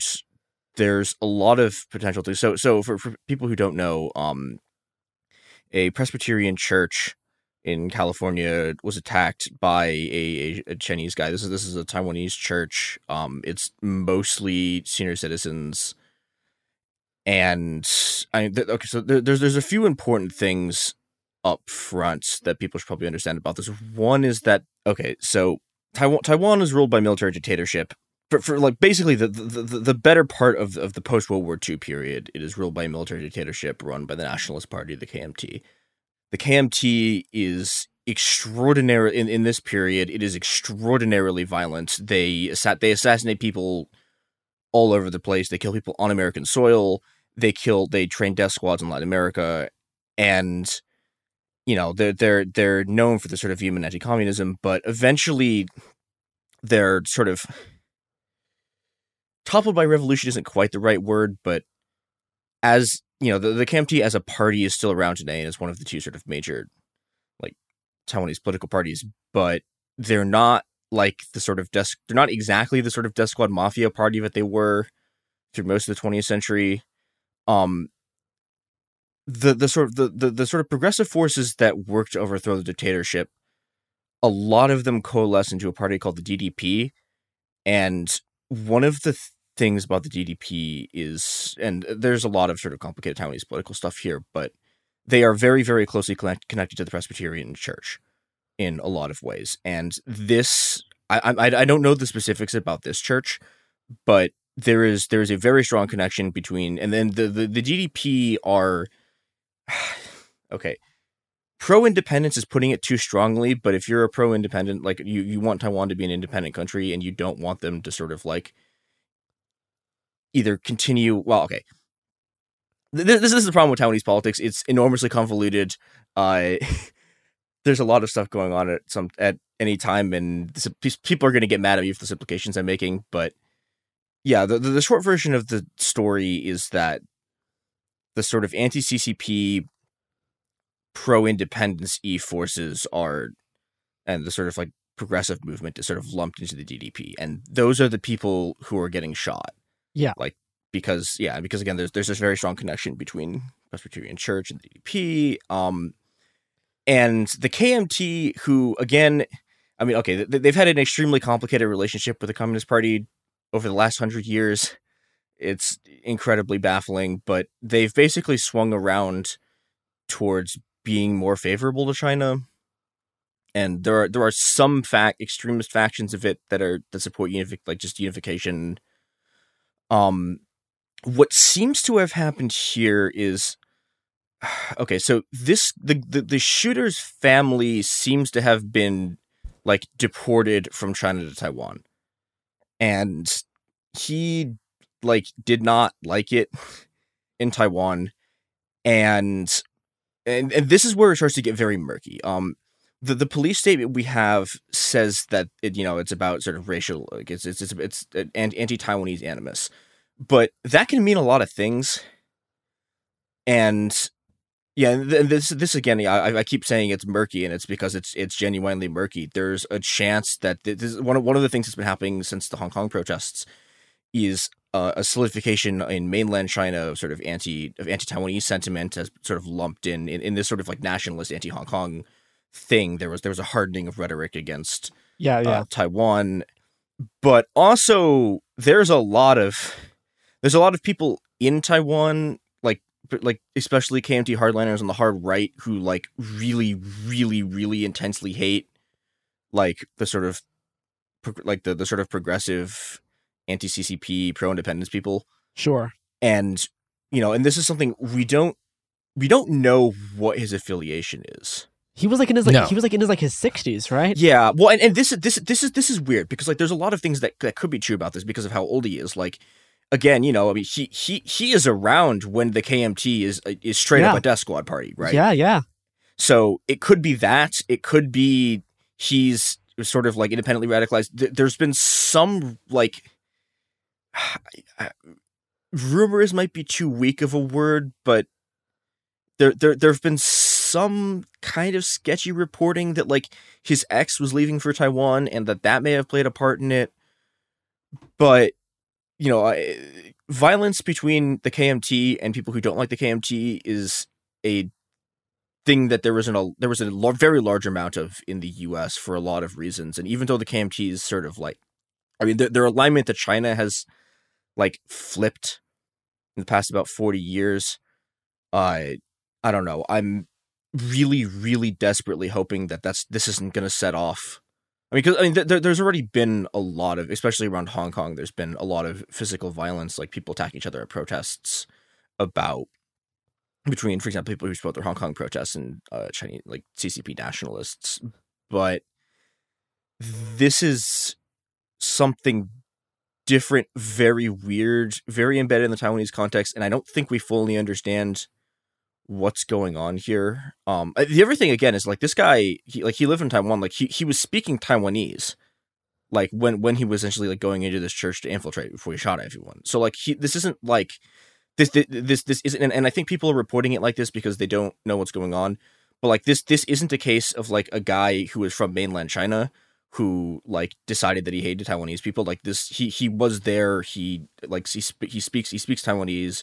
He like un- understands the Taiwanese political situation very in depth, which presumably is why he targeted the specific church. But other than that, it's it's the motives are still kind of murky. And this is the other problem with it, which is that like the sheriffs, like there's no way that the sheriffs have any idea what they're looking at. Like they they've apparently reading his personal notes, and it's like I don't trust their analysis of it. Good because- lord, no. Yeah, like these. If you weren't here, we would have to find someone else who understands that conflict in order to talk about it. I don't feel comfortable uh, like trying to figure out or analyze that guy's notes. I sure as shit don't trust some fucking Oh, sheriff's yeah, deputy no. to do it. Like, yeah, this stuff is like, yeah. um, I don't know. Yeah. And, and I think that that's I don't know. I will say like I this I think was like the worst possible scenario for like what that shooting is about because this is a kind of this is a kind of violence that was really intense like right after World War II and sort of like and, and, you know there, there's been periods where like yeah I mean it, people have been like people have gotten killed here but it hasn't been that violent in a long time and I don't know. I'm I'm hoping this is just one guy who had a particular grievance who I don't know like was was pushed by sort of external factors. But if this is a sign of like if if this is a sign of sort of anti-Taiwanese like national well okay so th- there's one other thing that that we need to talk about because that's unclear because th- there's two kinds of potential chi- like right-wing Chinese nationalism at play here and it's unclear which one's happening because there are there are people who are right wing Chinese nationalists who are like pro CCP, right? But there's also a kind like a, a kind of like it, it, it shifted, but there's also like a a, a like a, a KMT nationalist based right wing Chinese nationalism, which favors sort of like reunification with China, but is is not the same thing as as the sort of mainland nationalism and has its own particular like very local political grudges like with with the DPP and with the sort of like progressive e movements in Taiwan and I don't know anything beyond that is kind of like trying to figure out which one it is like we just don't know unless the police unless the police actually decide to like show us this guy's notes or like give us recordings of what he's been saying uh we're not gonna know and maybe maybe by the time this is out like there will be more stuff but right now it's very muddled, very bad. The fact that this guy also, I think, was an American citizen, but was born in China, has gotten every, uh, uh, like even even the Chinese media outlets are saying extremely weird stuff because they're confused by it. So it is a it is a muddled is a muddled mess. I It's- mean, and and everything about this last weekend's been muddled. There's been so many different mass shootings this weekend. Yeah. There's been people being paranoid about copycat mass shootings. You know, uh, yesterday there was reporting that uh, a, s- a gunman entered a church in Buffalo. Um, that was uh, not actually true. It's that someone someone in the church yelled, um, uh, like th- "There's a gunman" or, or something, or like um, or like "Get the gun down" or something, um, and it caused people to create this this kind of rumor. But that, that there wasn't actually someone with a gun. It was it was this someone was like reacting to the sermon that was that, that was being had. Um, but yeah, everyone's been super paranoid about every stuff, all this kind of stuff, as as they should be. So, so sorting through sorting through all this stuff is very complicated and uh, not a great time because it's not it's not fun, um, and we shouldn't have to do it, but it sucks. I do think it's also worth noting that uh, the police did not stop. Uh, I, I I I know specifically they did not stop the one in the church. Um, Any of them. The the uh, the past a pastor wow. uh, a pastor uh, hit the Hit the him with a fucking with a chair. chair. Yeah. hit him with a steel chair. And yeah. then they and then they hog tied him with an extension cord, and then the police came. Which is pretty Which rad. is Um, so dope. Um, I'm sorry Yeah. they were ever in that position. But they should that's- never have to be in that position, yeah. but it turns Uh, out more and more people are having to do stuff it- themselves yeah, because it it's not also the first time that a mass shooter has been stopped by someone hitting them with a chair. If I'm not mistaken, that's how the Gifford shooter was stopped eventually, or part of how he was stopped is somebody fucking decked him with a chair. It's Um, yeah, it's really useful. works, yeah. It's really Yeah. useful to have something beyond just your limbs. Yeah. Um, Look, if someone is trying to shoot you with a gun, ideally you get away. But if you can't get away, trying to hit them in the face with something heavy is certainly a, a choice that has saved a number of people's lives. God, what what an absolutely dog shit country. It's not a great just-. And it, when I, you know, I, I noted earlier anyone trying to sell you like simple solutions, and I mentioned gun control on that, which is not to say that like the outrageously easy, how how ridiculously easy it is to get any kind of gun in this country. Obviously, that's a factor in these shootings. My my um, hesitance to take gun control as a, if you'll forgive the term, magic bullet to fix any of this is number one, the sheer number of guns that are already propagated. Number two, the fact that a lot of gun control measures boil down to making it harder for poor people to get guns, and neither of these shootings seem to have been poor people shooting up um, folks. And uh, just also the fact that while some states are capable of passing additional gun control, number one, New York's basically done everything it's constitutional to do, re restricting gun ownership. Um, and federally, Biden and their Dems can't protect uh, Roe v. Wade. They're sure as shit not going to pass any federal and that's uh, specifically what these people want as well. Like Yeah. they're specifically doing Yeah. this to get this stuff started so that it increases political Yeah. tensions. whether or not to agree with my fundamental claim, you don't have to. You can believe that if gun control were to be passed, it could be the solution, but it's not gonna be. And so, like, as as regards those of us trying to survive, um, we have to look in other directions because you're not going to get an assault weapons ban. It's just not happening.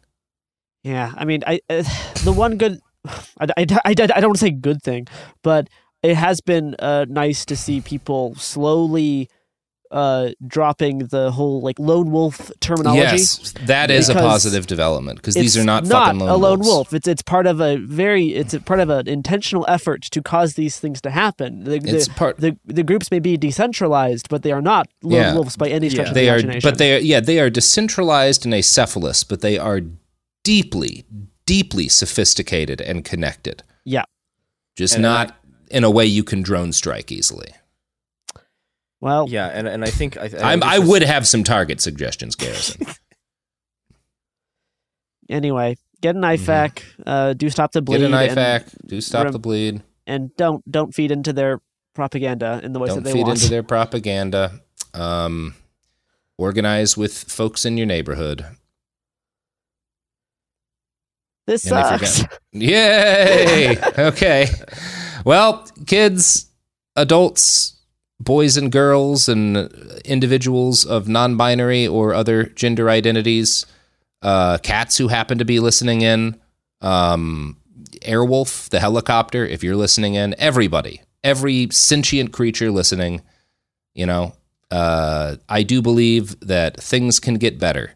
So part of that is not letting the the crimes that these the things that these people do like part of the purpose of an attack like this is to make people feel hopeless and overwhelmed. It's to black pill you you know to to to utilize some of their terminology. So the way to fight against it is among other things if you're talking about immediate things you can do uh, go out and do something nice to help people.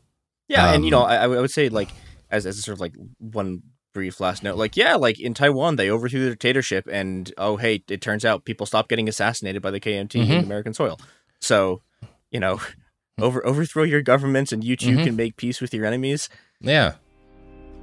Yeah, overthrow your government, overthrow another government. You know, it's all good. It's all good, baby.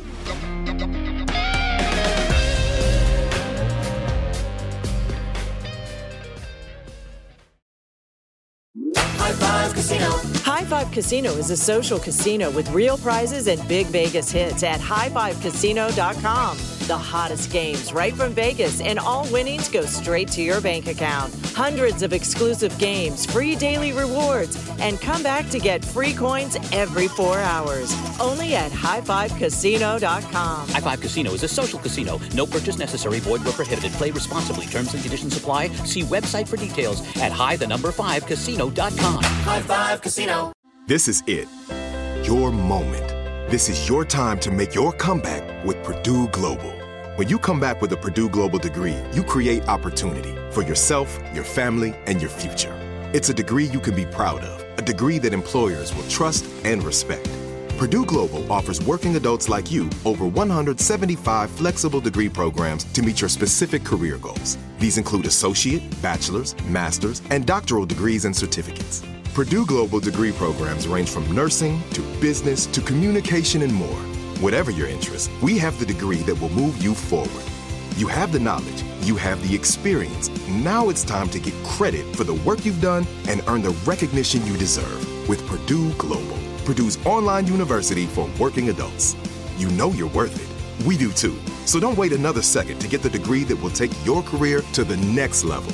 Start your comeback today at purdueglobal.edu. Happy Pride from Tomboy X, celebrating pride and the queer community all year. Queer founded, queer run, and the makers of the original boxer briefs for women, creating sustainable size and gender inclusive underwear, swimwear, and loungewear for all bodies so you feel comfortable in your own skin. Tomboy X just dropped their Pride 24 collection.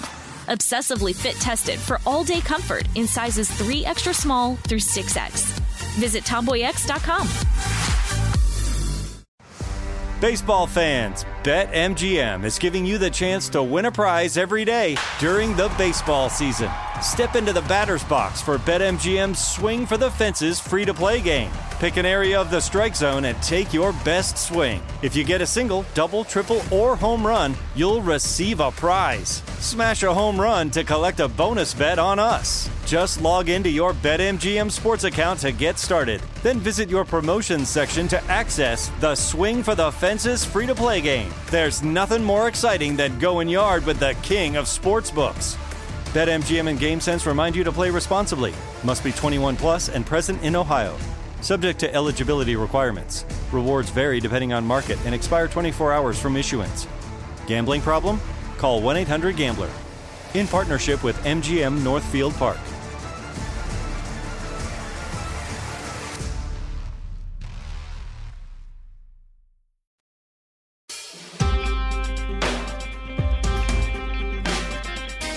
Hello, everyone. Welcome to It Could Happen Here, the podcast about things falling apart and sometimes have become put them back together. Uh, today, it's uh, me, Garrison, uh, Chris, our producer Sophie, and uh, Andrew joins us once again. Yay! I love that guy. Oh, me too. me too. Hi, everyone. Um, welcome Hello. to another episode of Andrew talking about whatever he feels like talking about. Okay. Today's episode, um, I am happy to announce that I finally, finally finished Dawn of Everything by Dick Graeber and Congratulations. Wengrow. It took it took a while, you know. There was some points in time, some weeks that just went by where I didn't even like make a dent. Um, you know, life got in the way and stuff, but I finally, finally finished it. And now I get to talk about it and say, you know, with some authority that I've read Dawn of Everything. you know? Yeah, it's a very dense book, but um it was 100% worth it. I mean, there's some critiques that I've been digging into by some um authors in the field. Um and so I highly recommend people look for critiques as well, not just, you know, taking it and consuming it wholesale, but the, in addition to those critiques, like armed with those critiques, um, such as by people like um, What is Politics on YouTube, and also a couple academic writers as well, I think you could get a lot out of the book. And I certainly have. Yeah, this is a this is a this is a very good book, and I'm I'm excited to talk about it because I read it like oh, it was a while ago now, like it's like six, five months ago or something. Oh wow! I've, been- I've, I've been I like feel ashamed to talk about it. I've been like waiting for the chance. I've I've been tr- I've been I've been picking up bits and pieces of it, but unfortunately, my book list to get through is uh, way too long at the moment. So I've not been able to actually dive fully into the text itself. Um, but it is definitely on my list after I get through my 20 other books I need to read for my job. Yeah, it's a lot. It's a lot. Um, at least we get to read books for a living, or Yeah, something indeed. adjacent to that. Um, and I mean, it is a difficult book, I would say, to like discuss in its entirety. And I didn't, I don't intend to, not to read any parade or anything, Chris, but I don't intend to talk about the Yeah, entire no. book, you know, because that's like several So hundred long. pages. Yeah. you know, and each chapter covers like so so much. Um, but I actually wanted to talk about chapter four in particular, um, where the authors explore the concept and the origins, in a sense, of cultures um, in one particular segment. I mean, there are a lot of mysteries of the Upper Paleolithic that we don't know, right? I mean, that's why they're mysteries. Um, but you know, we've come to learn, you know, through the course of the book that you know this assumption that everything was just these small, tight knit bands, um, and that was just the entirety of the human social arrangement until states. You know, at least it's new to the layman to realize that this is not necessarily the case. You know, um, that there is a lot more um, political, structural, you know, diversity in that time period we don't know at that point in time, you know, what languages people were speaking. You know, of course, linguists have been able to like reconstruct like proto languages and stuff. And I mean, I'm just a hobby linguist, just like I'm a hobby everything else. But I think it's been really cool to see how linguists are just able to do that. Like, can we just take a second to realize that like linguists are able to take scraps of existing languages and just kind of piece them together to get a sense of like how they're related? Like, how do you all do that? Um, um, but we, there's a lot we don't know, right? We don't know about their language, we don't know about their myths, you know, um, their conceptions of the soul, what their favorite foods were. I mean, we know they ate, but we don't know what like Joe Skeleton thought about his breakfast that morning. But what we do know is that, you know, from the Swiss Alps to Outer Mongolia in the Upper Paleolithic, people were using a lot of the same tools, um, playing a lot of similar musical instruments, carving similar, rather interesting female figurines, um, wearing similar ornaments, and conducting similar funeral rites. And there's also reason to believe that people actually traveled a lot more than we would expect them to do, and tra- actually traveled longer distances than we would expect for that time period. I mean, we don't have, they didn't have rather, you know, like cars or or chariots or trains or planes or anything like that. So to think that these long distance um, journeys were occurring, you know, places like Australia or in like North America is just really interesting to think about. Yeah, I was wondering if you can talk about like one of the things I thought was really interesting about this is the way that they talk about culture areas where you have these Yes. like Yes. yeah yeah you have these like very large i mean like, like almost like like half continent sized areas where people are speaking similar languages like the same language and you have these like you have like these clan structures that are like you know you you you can go from like you can go from like missouri and you can end up in like mississippi and you'll be in a place where they still have like you know the, the sort of like four basic like clan lodges are still the same and you'll meet people who are like Right. from your clan and he, he has this really interesting line about how like sort of counterintuitively like the world's gotten like the world like even even when there was like people spread over a geographic distance like the world sort of got larger as, as technology progressed and not sort of like smaller in the way that people sort of think about it because like in in i don't know instead of there being these sort of like mega like culture areas you can go from one place to another and you'll there'll be people who speak the same language and you'll, you can sort of slot into the like systems that are there you suddenly have this like incredible diversity of stuff Right, right. So I mean, specific to like North America, you know, um, where you had all these different clan structures, we usually tend to think of, um, you know, these groups as, and you know, especially like your immediate relations with people that you know it's like close kin, family, that kind of thing. Um, but there's actually, at least in some studies of hunter gatherers, there's some suggestion that their composition can be quite cosmopolitan. So you know you have these these groups, and biological relations might only make up a small percentage of like total membership. They're actually drawn from a wide pool of individuals over a larger stretch of area. I know not all of them even speak necessarily the f- same first language. Um, there's this YouTuber, uh, indigenous anarchist YouTuber named Twin Rabbit, and he had this excellent, excellent video. I need to rewatch it on Plains Sign Language, which is this um, method of communication that indigenous Americans um, used across, you know, the plains to conduct trade and diplomacy and discussions, even if they didn't share the same language. Um, in Aboriginal Australia, people were able to travel halfway across the continent, moving across people who spoke entirely different languages, and still find, you know, camps that had people of, you know, their same totemic moiety, you know, and those people were to be treated like their brothers and sisters, you know, so like no hanky panky, but you know, they had this this, you know, cross continental bond of like hospitality. From the Great Lakes, you know, to Louisiana bayous, you could find settlements of people speaking entirely, entirely separate languages, unrelated to their own. And yet still you'll find, you know, bear clans or elk clans or beaver clans that were obliged to host and feed them. You know? Um, and we could only really guess as to like what kind of systems were like and how those systems might have worked 40,000 years ago, you know, in the Upper Paleolithic. But what we do see with the, you know, similarities in material um, uniformities and stuff um, of these different tools and musical instruments and stuff suggests that there might be a bit of a similar system in place at that time.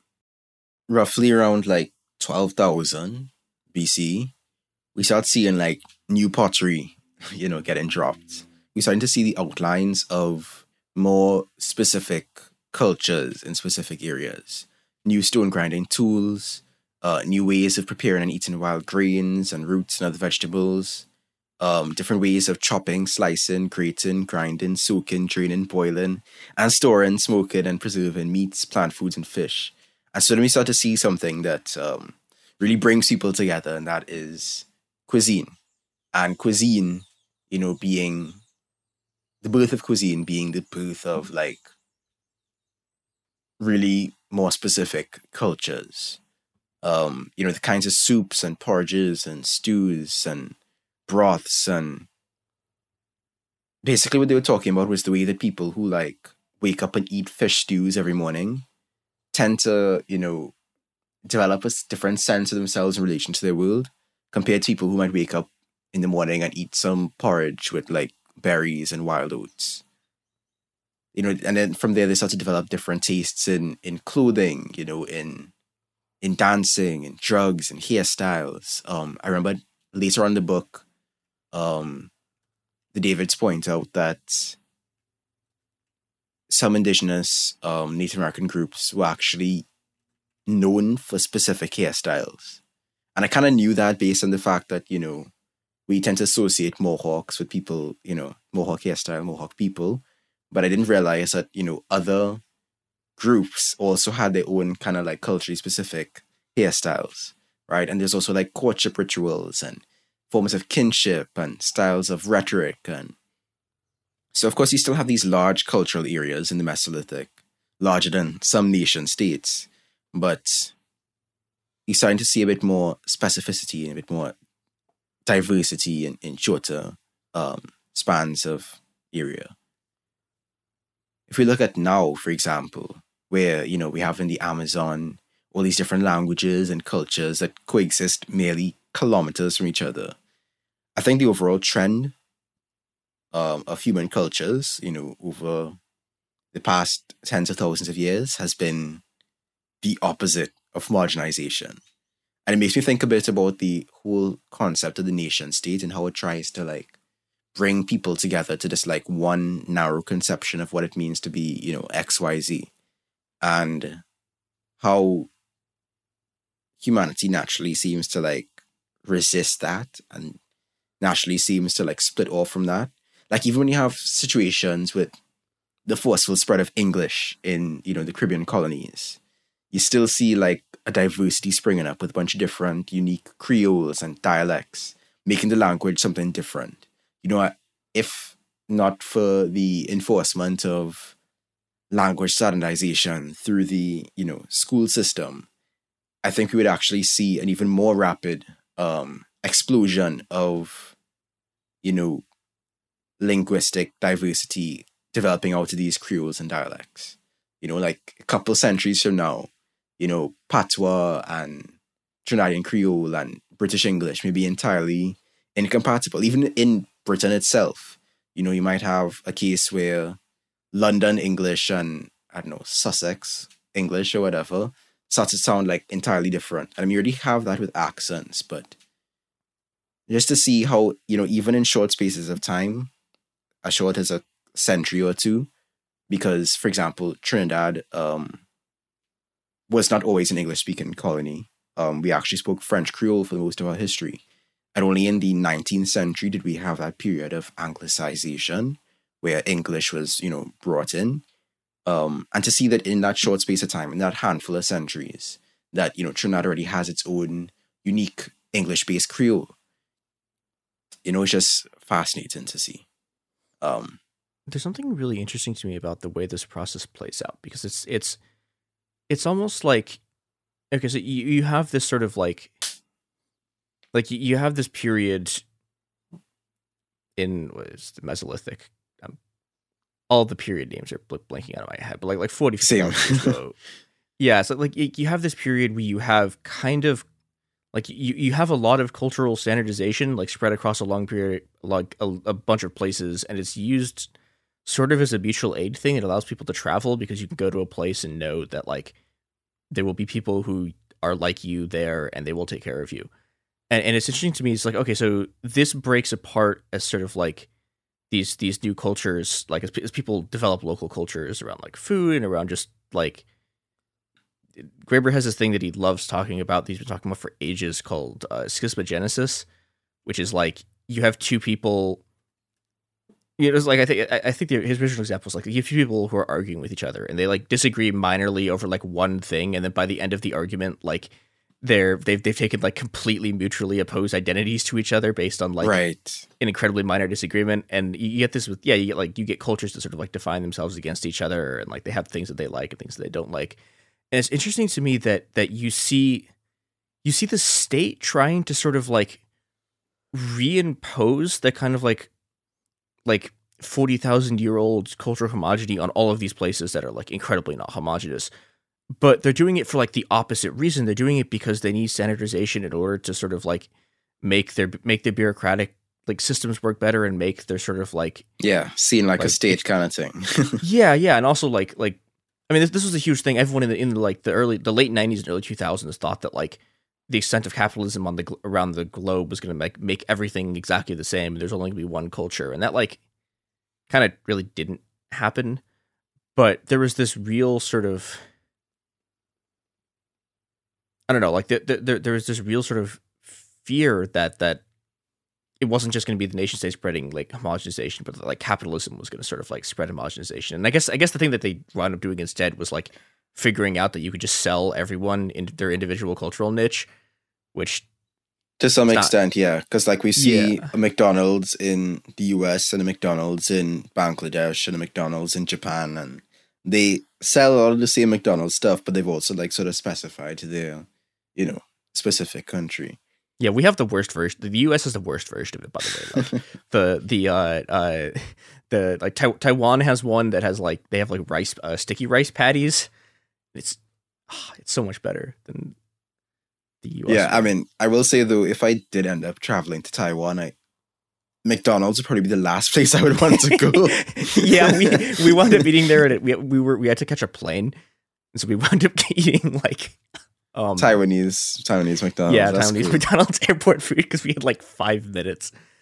It was a Oh, you know what they say about airplane food.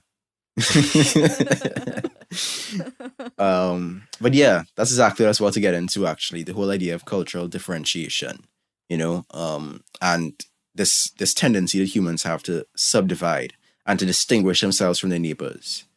And I mean, it's natural to assume that you know this differentiation comes from like differences in like language, you know, with you know language splitting off over the centuries and people associating with their native language and ethnicity, but that really tell the full story, you know? Like, for example, in Northern California in the early 20th century, the ethno-linguistic map uh, had really a jumble of languages that drew from entirely different language families, you know, as distant from one another as like Arabic and Tamil and Portuguese. And yet, these groups still shared, you know, broad similarities you know, how they went about gathering and processing food, you know, their most important re- religious rituals, how they organized their political life.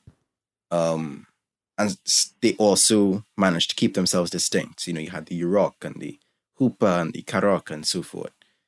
And I mean, to some extent, these identities did map onto linguistic differences, but their neighbors who spoke different languages still had more in common with them than people who came from their same language family in another part of North America. Of course, you know, European colonization had like a severe impact on like how Native Americans were distributed. Um, but we still tend to see this trend of how like these modern nation states they went around at the time to, you know, order populations into these neat ethno-linguistic groups.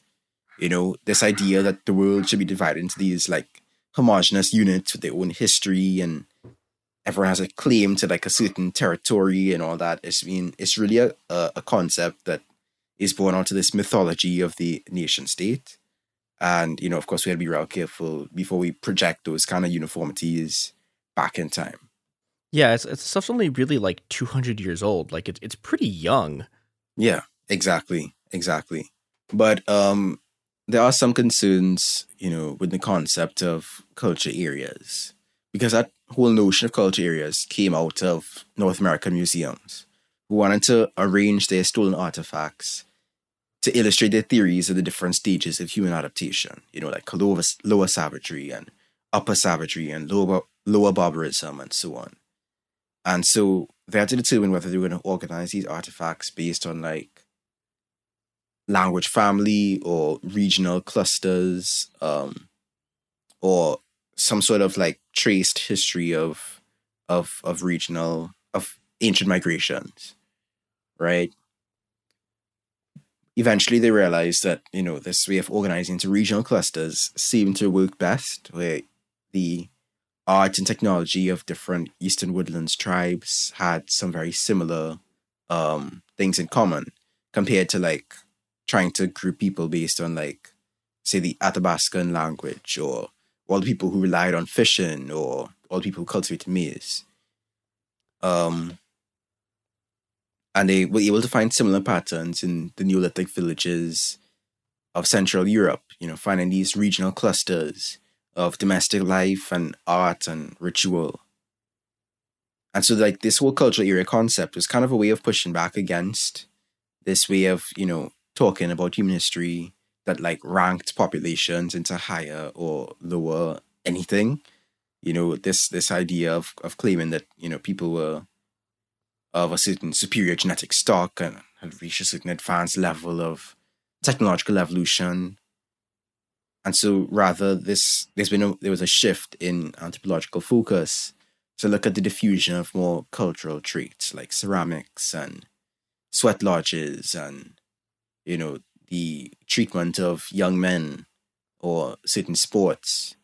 Um, and so they wanted to try to understand how these different tribes of certain region came to share this mesh of culture traits.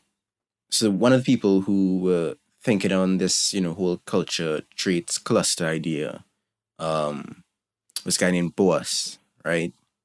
And he wanted to figure out why it is that like geography seemed to define the circulation of ideas, you know, with like mountains and deserts forming these natural barriers, and how basically the diffusion within those regions was basically historical accident.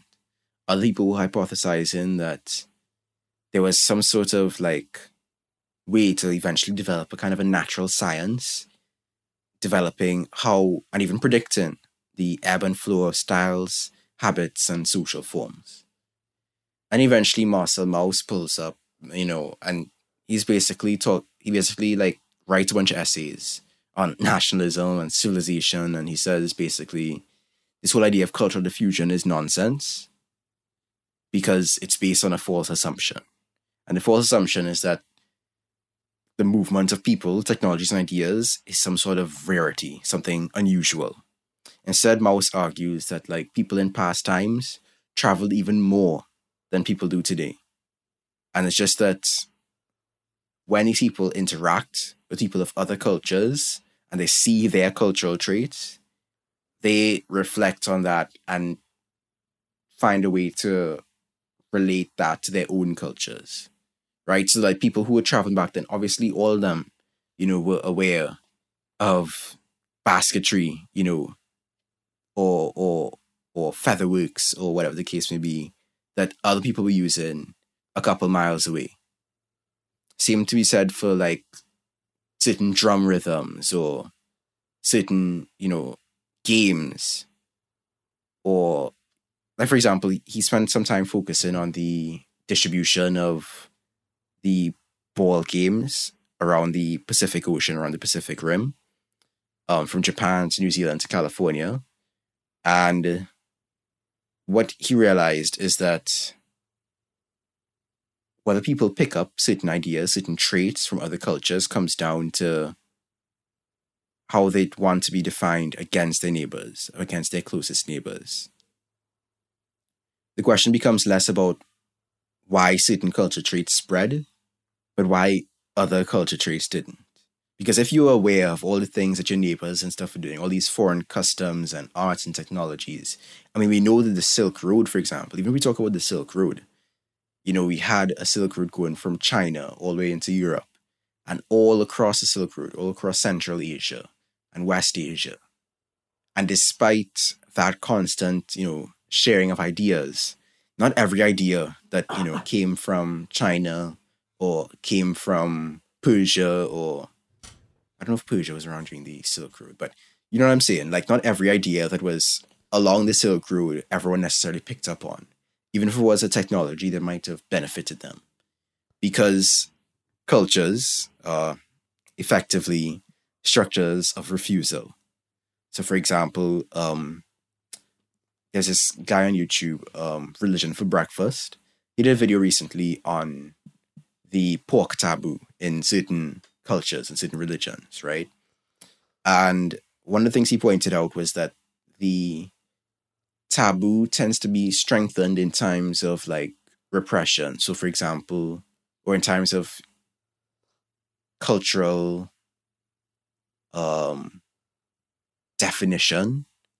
So, for example, he was pointing out that in the period of Roman conquest, the Jewish people were more inclined to define themselves as, you know, against the consumption of pork compared to the Romans.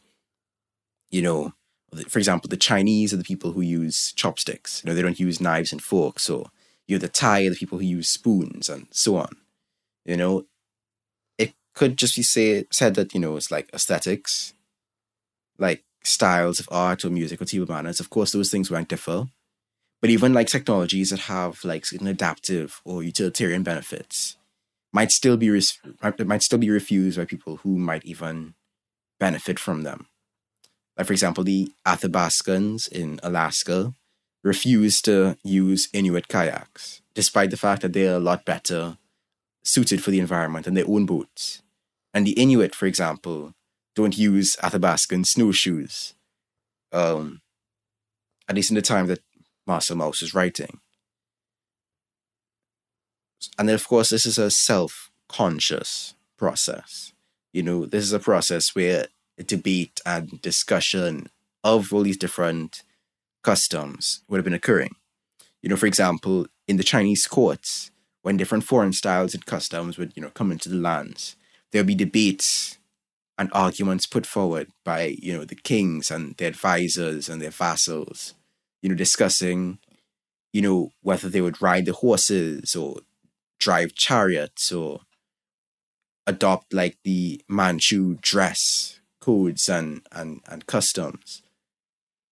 And so societies, Mauss said, live by borrowing from each other, but they define themselves by the refusal of borrowing than by its acceptance.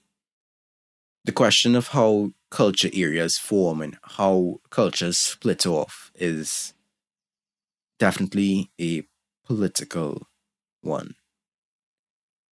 The decision to adopt um, a certain form of agriculture or to cultivate a certain crop more specifically or to adopt a certain style of dress it's not just like a matter of like mere utility of mere or caloric advantage or material efficiency or it's also a reflection on a questioning of the values that that group of people holds or purport to hold, who they consider themselves to be. I like to think about the development of cultures, you know. I like to think about how our ancestors or distant ancestors even considered themselves. You know, it's easy to just fall into this trap because it's a very common cultural trope that, you know, once you go before the invention of writing or whatever, all of our ancestors are just like ooga booga cavemen kind of thing. But to think of them as self conscious and politically um, conscious, politically considerate, thoughtful actors, not, you know, static or passive props. Um, it's just, I think it's, it's, I think it's just very cool. I think it's very cool. And I think that we should keep, you know, these developments, these this recognition in mind as we, you know, in the modern time, look to try to transform the cultures we live under and to try to develop new values, new values of like anti authoritarianism and anti capitalism and of, you know, a greater priority on mutual aid and on egalitarian social relations. Yeah, I, th- I think there's a lot of very interesting political consequences of of thinking about this because like I think that there, there's sort of like two tendencies that that we sort of get stuck in when we think about like our social structures, which is there's there's the there's one which is the sort of like I guess it's called like capitalist realism, which is the assumption that like nothing else could possibly like this is the only system that works, nothing else can possibly exist. And that's unproductive and you know you go back and you look at like any other culture or society and it's like well no like there's there's like an eh, unbelievable like nearly infinite number of ways you can organize your society. But then i think i think the second one is that like yeah if if if you look at this sort of cultural diffusion and cultural refusal stuff you, you you see a lot of examples of people doing stuff that like under sort of like classical economic or like sociological laws they shouldn't be doing right? Like there, there's no reason why you shouldn't use a more efficient canoe if you're in a place of the, of the part of the world that's like extremely hard to survive in right? And and i think that there's this tendency to sort of like reduce culture to reduce just all of the ways that our social and political systems function to these sort of like oh they're the product of these like abstract historical forces and like ah it's all like te- it's all determined by technology and like how you farm and stuff. And that's just not true Yeah, I mean, not Like, to say that not. material conditions aren't, you know, very important in understanding, um, you know, how these cultures develop, and that's one part of um, not very thing that I found was a bit lacking. I think that not all the time those dots were clearly connected. Um, I'd say, but I do think people put too much stock in solely material and materialist um, explanations, and that kind of ends up precluding or leaving out the more messy human realm of explanation. Yeah, and, and I, I think I think part of why this happens is that like it, it's much if, if you assume everyone is like behaving according to historical forces or like the thing that they're trying to do is like maximize um they're trying to like maximize their utility they're trying to like maximize the amount of calories they have it, that that's a very easy thing to like new like think about numerically right? Like it's a very easy thing to refuse the numbers. It's extremely difficult to refuse the numbers like to reduce to like reduce to numbers a society that is like i'm going to i'm going to intentionally make my life harder for myself because this is the way we do things and we've decided we don't want to do things like other people or we've decided that we have some kind of political value that we have that makes it such that we're going to like induce difficulty into our lives. And like that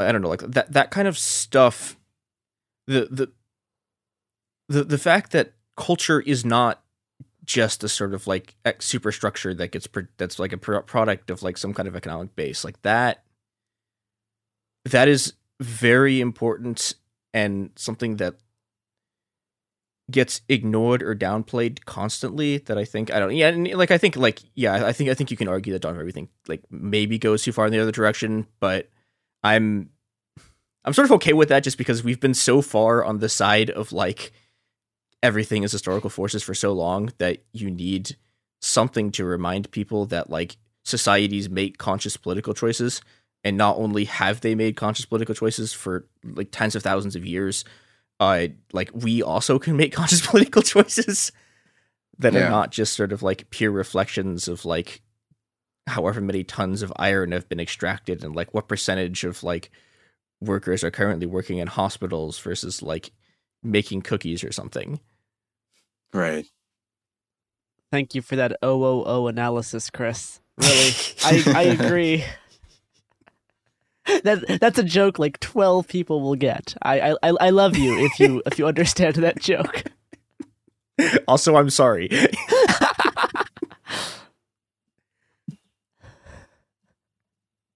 Yes, you could wrap it up, Carson. Um, all of this has been very fascinating. What what I've learned the most is that I need to finish reading all my books so that I can read the dawn of everything.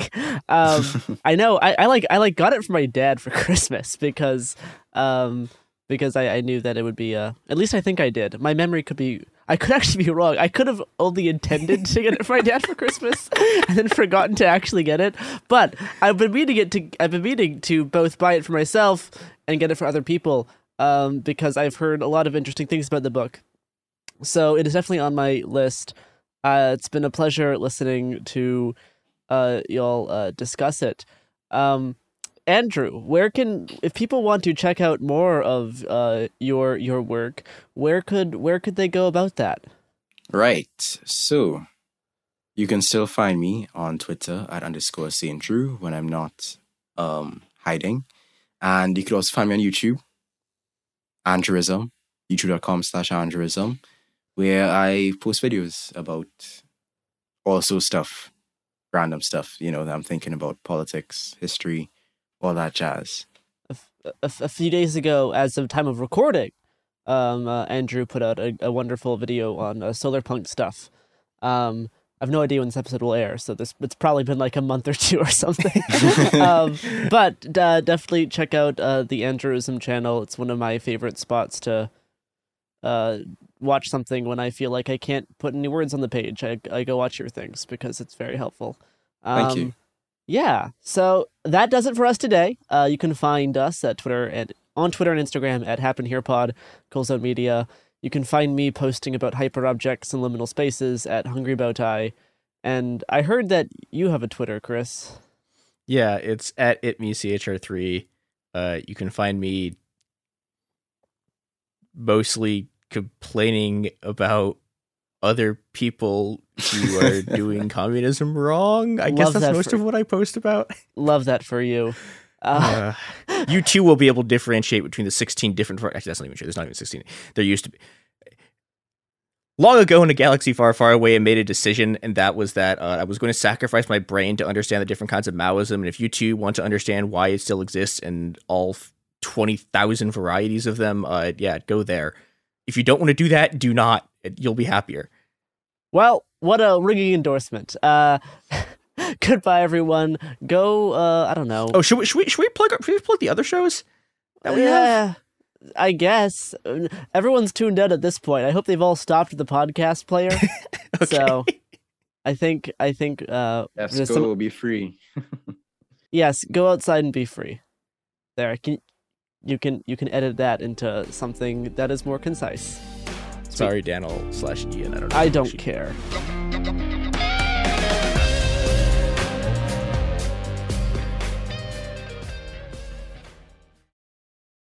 High Five Casino. High Five Casino is a social casino with real prizes and big Vegas hits at highfivecasino.com. The hottest games right from Vegas, and all winnings go straight to your bank account. Hundreds of exclusive games, free daily rewards, and come back to get free coins every four hours. Only at highfivecasino.com. High Five Casino is a social casino. No purchase necessary. Void where prohibited. Play responsibly. Terms and conditions apply. See website for details at high the number five casino.com. High Five Casino. This is it. Your moment. This is your time to make your comeback with Purdue Global. When you come back with a Purdue Global degree, you create opportunity for yourself, your family, and your future. It's a degree you can be proud of, a degree that employers will trust and respect. Purdue Global offers working adults like you over 175 flexible degree programs to meet your specific career goals. These include associate, bachelor's, master's, and doctoral degrees and certificates. Purdue Global degree programs range from nursing to business to communication and more. Whatever your interest, we have the degree that will move you forward. You have the knowledge, you have the experience. Now it's time to get credit for the work you've done and earn the recognition you deserve with Purdue Global, Purdue's online university for working adults. You know you're worth it. We do too. So don't wait another second to get the degree that will take your career to the next level. Start your comeback today at purdueglobal.edu. Happy Pride from Tomboy X, celebrating pride and the queer community all year. Queer founded, queer run, and the makers of the original boxer briefs for women, creating sustainable size and gender inclusive underwear, swimwear, and loungewear for all bodies so you feel comfortable in your own skin. Tomboy X just dropped their Pride 24 collection. Obsessively fit tested for all day comfort in sizes 3 extra small through 6X. Visit tomboyx.com. Baseball fans, BetMGM is giving you the chance to win a prize every day during the baseball season. Step into the batter's box for BetMGM's Swing for the Fences free to play game. Pick an area of the strike zone and take your best swing. If you get a single, double, triple, or home run, you'll receive a prize. Smash a home run to collect a bonus bet on us. Just log into your BetMGM sports account to get started. Then visit your promotions section to access the Swing for the Fences free to play game. There's nothing more exciting than going yard with the king of sportsbooks. BetMGM and GameSense remind you to play responsibly. Must be 21 plus and present in Ohio. Subject to eligibility requirements. Rewards vary depending on market and expire 24 hours from issuance. Gambling problem? Call 1 800 Gambler. In partnership with MGM Northfield Park.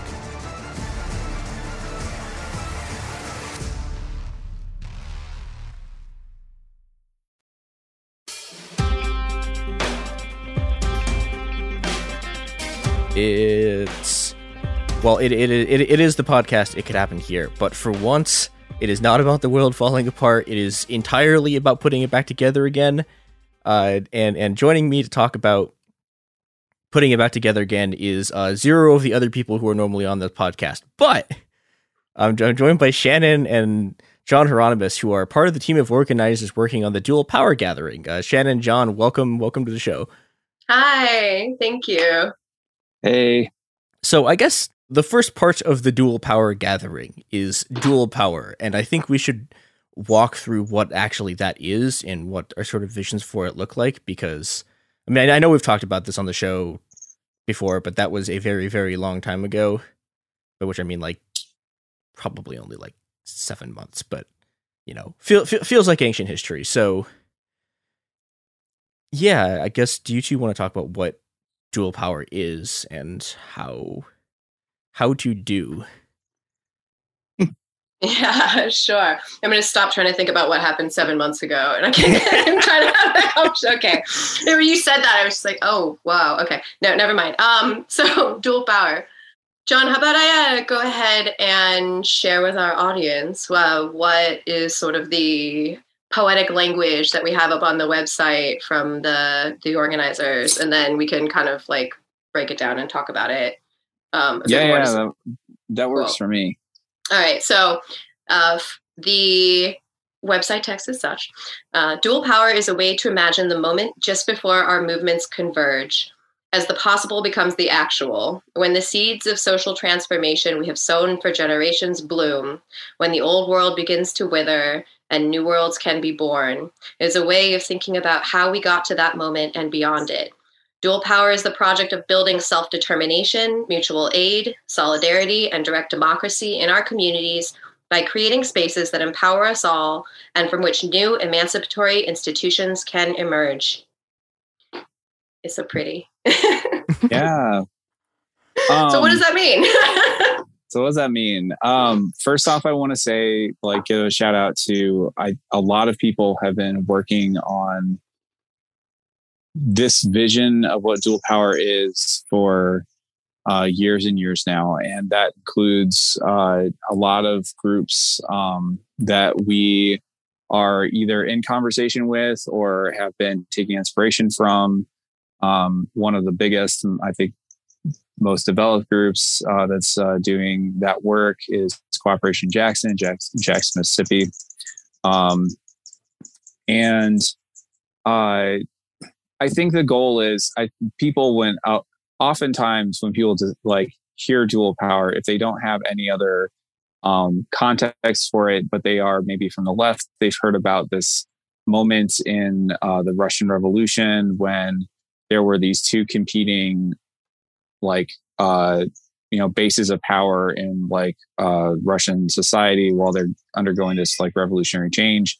And uh lenin wrote a, like a pamphlet about it calling it the dual power and looked at it as like a thing that needed to be like overcome by you know workers in russia um to like establish a workers state um which it kind of outlined in a book called state and revolution and, but when we look at what they were describing, we kind of look at this as a thing that emerges in any time when there's a social revolution kind of unfolding in a society where you have various classes who are like changing like social relations. So uh, workers, peasants, um, different groups of people who like have like a class have come together around a class interest and overthrowing their oppression.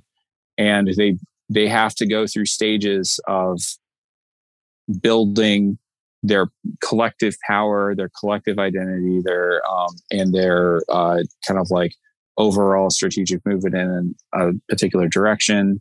Um, and they create this tension between the existing state order and a newly emerging like uh like social revolution that's like overthrow challenging uh and overthrowing that like um power so that being Maybe- said I, Oh, go ahead. I was gonna we want to ground that. We want to ground that a little bit in a like less historicized uh, context or whatever. We could say maybe that's the work that we're doing to build up the institutions and relational structures that we need to care for ourselves and each other um, as we move through uh, sort of like different states of um, like institutional organization in the society, right? So when we're thinking about how do we meet our basic needs together in ways that are not dependent on the oppressive institutions that we're trying to overthrow, we're talking about dual power. Yeah. And it's like anytime working class folks, and I'd say like in a broad definition, communities, people who aren't necessarily working, but like depend on like uh, taking care of each other or who do the work of reproducing every, you know, society, um, basically build their own independent power, like uh, to cha- like to be able to fight back and to challenge the, you know, the status quo. So like there's a lot of things that are kind of percolating that we've been like uh, that have been happening in North America that takes inspiration from areas of the global south um, but also our own homegrown like um, traditions.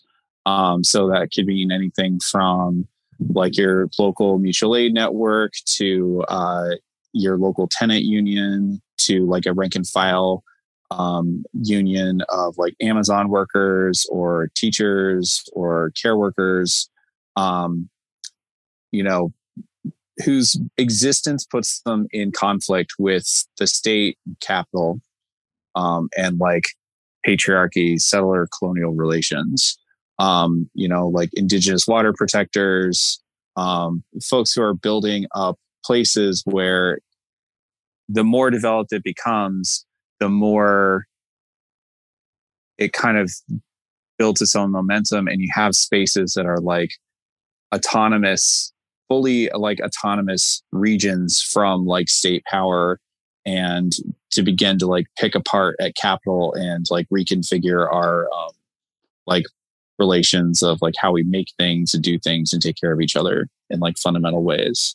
And we have lots of beautiful examples of this from the like organizing history not even that long ago and people will be familiar with some of the black panther programs or some of the programs that were integrated into the uh, farm workers movement and some of the programs that were put together by the anarcho feminists uh, who were trying to uh, support women's bodily autonomy and secure abortion rights through things like um, mutual aid healthcare and, and things like that. So we'll see there's like a lot of really beautiful examples uh, of this work happening over time around successful organizing movements. And we're all really excited about what's going on now. And we want to see that just to sort of come together and flourish. I think it's important to think about dual power as something that's like I, I don't know like I I think there's a lot of people who look at it as sort of like dual power is planting a garden. And it's like I mean sort of yes, but like there's you know there, there, there's there's sort of two components of it right? There's there's this sort of there's a defensive component and an offensive component. There, there's a component that's about taking care of each other and there is a component that is attack right? There's there's there's a component that is the people who are preventing us from taking care of each other need to be stopped from doing that. And so yeah i think i i think it's important to yeah think about different kinds of like different kinds of institutions that you would not normally think of as doing the same thing as being part of the same struggle. And yeah, and I, I guess that brings us to what you two and a lot of other people have been working on for God, it's just been this is this, this has been in the works for a long time. Uh, mm-hmm. yeah, which which which is the which is the, the this uh, dual power gathering, and yeah, I guess you two want to talk about what what that is because sure. yeah, yeah, well, you know, we've all been sitting around the past couple of years dreaming about being together. and so I think this is kind of the fruit of that dream, right? Coming up at the end of July, uh, we're inviting everyone out to the Indiana Dunes for a camping trip. Uh, and during that time, um, we're hoping to see a collaboratively produced uh, event that incorporates everything that the participants can bring to it, which we know far exceeds the uh, sort of even the scope and vision of the organizing body. So we're, think, really trying to um, just create a space for people to come together who are interested in these ideas, who have various levels of experience working with it that will be valuable to everybody from people who are brand new to this stuff and just want to learn more about it to people who have, have been doing it for years, for decades even. Um, and yeah, that's sort of, sort of the the underlying ambition of it is to get people together in space. So, you know, a lot of us have been to these kinds of events before and felt like the most important thing that we got out of that was the relationships that we were able to build and the people that we were able to meet that we could then carry on ongoing dialogues with and that we could find inspiration uh, in in those dialogues and in those connections that would birth new projects that you know we don't yet know are even possible and so this is kind of at least for me like that's the really important and exciting force of the of the the plan yeah I, I think that like they're cool. The some of the things about this I think are really like it's been like really a collaborative effort to come up with this thing. Like we had the discussions about this is a thing that need that we thought needed to happen because at the end of like by the end of the middle of 2021, we were like, look, clearly we've all been through so many different experiences over the last 10, 15, 20 years at this point. Some of us are getting to be elders. And um, we uh, and we need to like um, it feels like it's now is an excellent a, a really great time to have like a actual conversation about where we where we're com- where we are uh, where we're coming from and where we're going.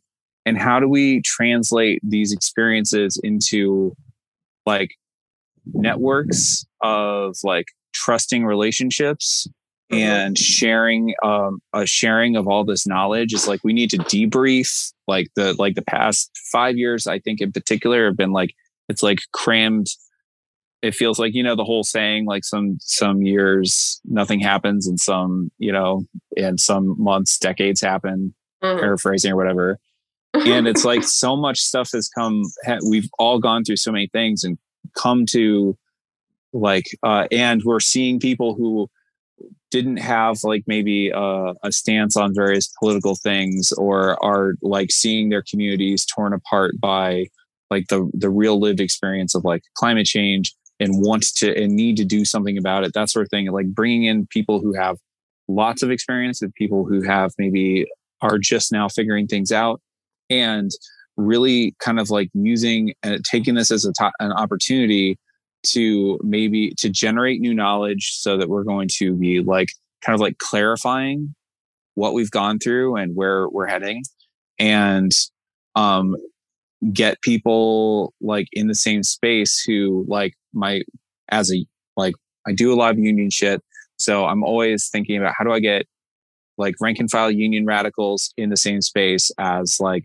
a uh, like a neighborhood abolitionist or a tenant union organizer or a community land trust and getting all these like different groups because together and then like thinking about how they overlap and support and build off of each other because we i think the operating theory of many of the people who are involved in this is that every context is different where we're organizing but many there are many kind of principles that can kind of translate across contexts but the context will shape very like like the i was just talking with one of the organizers who's like 20 minutes away over in northwest indiana and you're like in gary and you know uh, those areas. And their context for building something like a an ecosystem of dual power organizations is going to be very different from my context where I am like down the street from this big uh, global um, center of uh, capital that's like University of Chicago. And like, and it's doing all, and my neighborhood's being gentrified by $2 billion corporations. And I've got a big nurse union whereas they're in the middle of like a neighbor uh, community that's being actively divested and destroyed like just like eaten away at by like because capital is just pulling out and has been doing that for basically as long as we've all been on Right, but this earth At the same time, y'all are dealing with the same like biosphere complications and Yes. climate change implications. And so, yeah, we're thinking about the ways in which like the kinds of affiliations that make sense for us to be successful in our projects are like you know look they're not just they're not just local they're not just national they're not just continental there's like a lot of different things that are going on there and that the only way for us to really like sort out who uh, we need to be in coalition with on any particular issue is to know everybody uh, and to try to understand better their their specific context and their specific experiences. And i think there's like you know i think you know to, to john's point about you know how much has changed in the last uh, you know handful of years or whatever i think one thing that we've all come away from is the pace of change is pretty humbling you know? Um, i think we definitely all we got a, we got we took in a bit of the of humility around around that. Like what is it that we actually need to do? We are definitely not prepared for it you know? And it doesn't matter how many decades we've been doing this organizing work we just are not ready uh, for how quickly things are changing right now. And the only way for us to get ready is to make sure that we shore up and strengthen the networks of people that we can rely on to produce kind of positive interdependence um, as we move forward with the continued chaos that is the contemporary world. Yeah.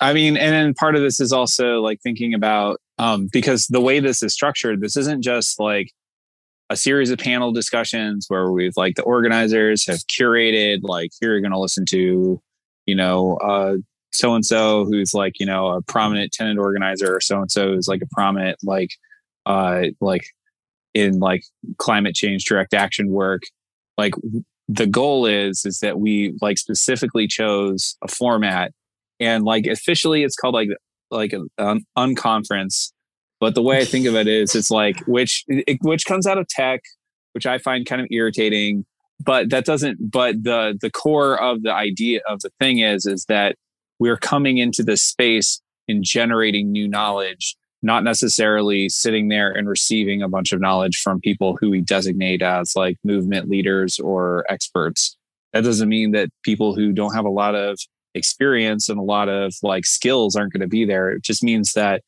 we're going to be because one of my things is popular education coming from the tradition of like Paulo Freire and like um, everybody learning together is mm-hmm. like it's like taking those principles and kind of like doing them in parallel in various circles where there'll be a circle here of like cooperative or, uh, organizers or people who want to get co-ops off the ground. There'll be a circle here of people doing land trust work. There'll be a circle here of like unionists. There'll be a, cir- a circle here of uh, people doing like abolition uh, work, and or interest or people who are interested in all those things are getting those sorts of things off the ground. And as they work through like a like they present, tell stories, share ideas, do debriefs on like the various things that we've all been going through over, you know, whatever, how far back our timeline is, depending on how far, uh, which elders decide to uh, attend.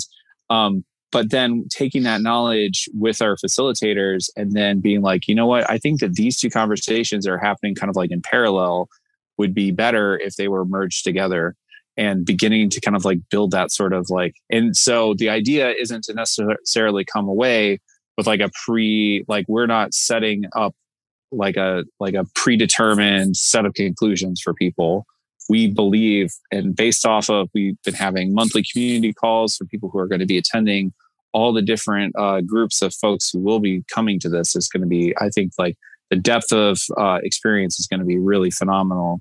Um, and people coming from we definitely have people confirmed who are coming from Canada, people who we may be having folks with experience the indigenous communities in uh, in Mexico. We may be having we're I'm fairly confident we're going to have people who have like just come from areas like northern Syria and Iraq, um, and taking all these different ideas and experiences and then generating next like coming to new conclusions maybe unexpected conclusions or things that we didn't quite uh, that we weren't anticipating but maybe coming, even asking new questions yeah. right? Like this is a, a, kind of it's intended to be a prefigurative space for engaging with things where we don't know what the right answer is. And i think we all need to really sit with the fact that we do not have like a clear right solution to the problems that we're facing right now. Like i've been uh, kind of pulling on the slogan a little is like no gods no masters no right answers you know just like get used to it.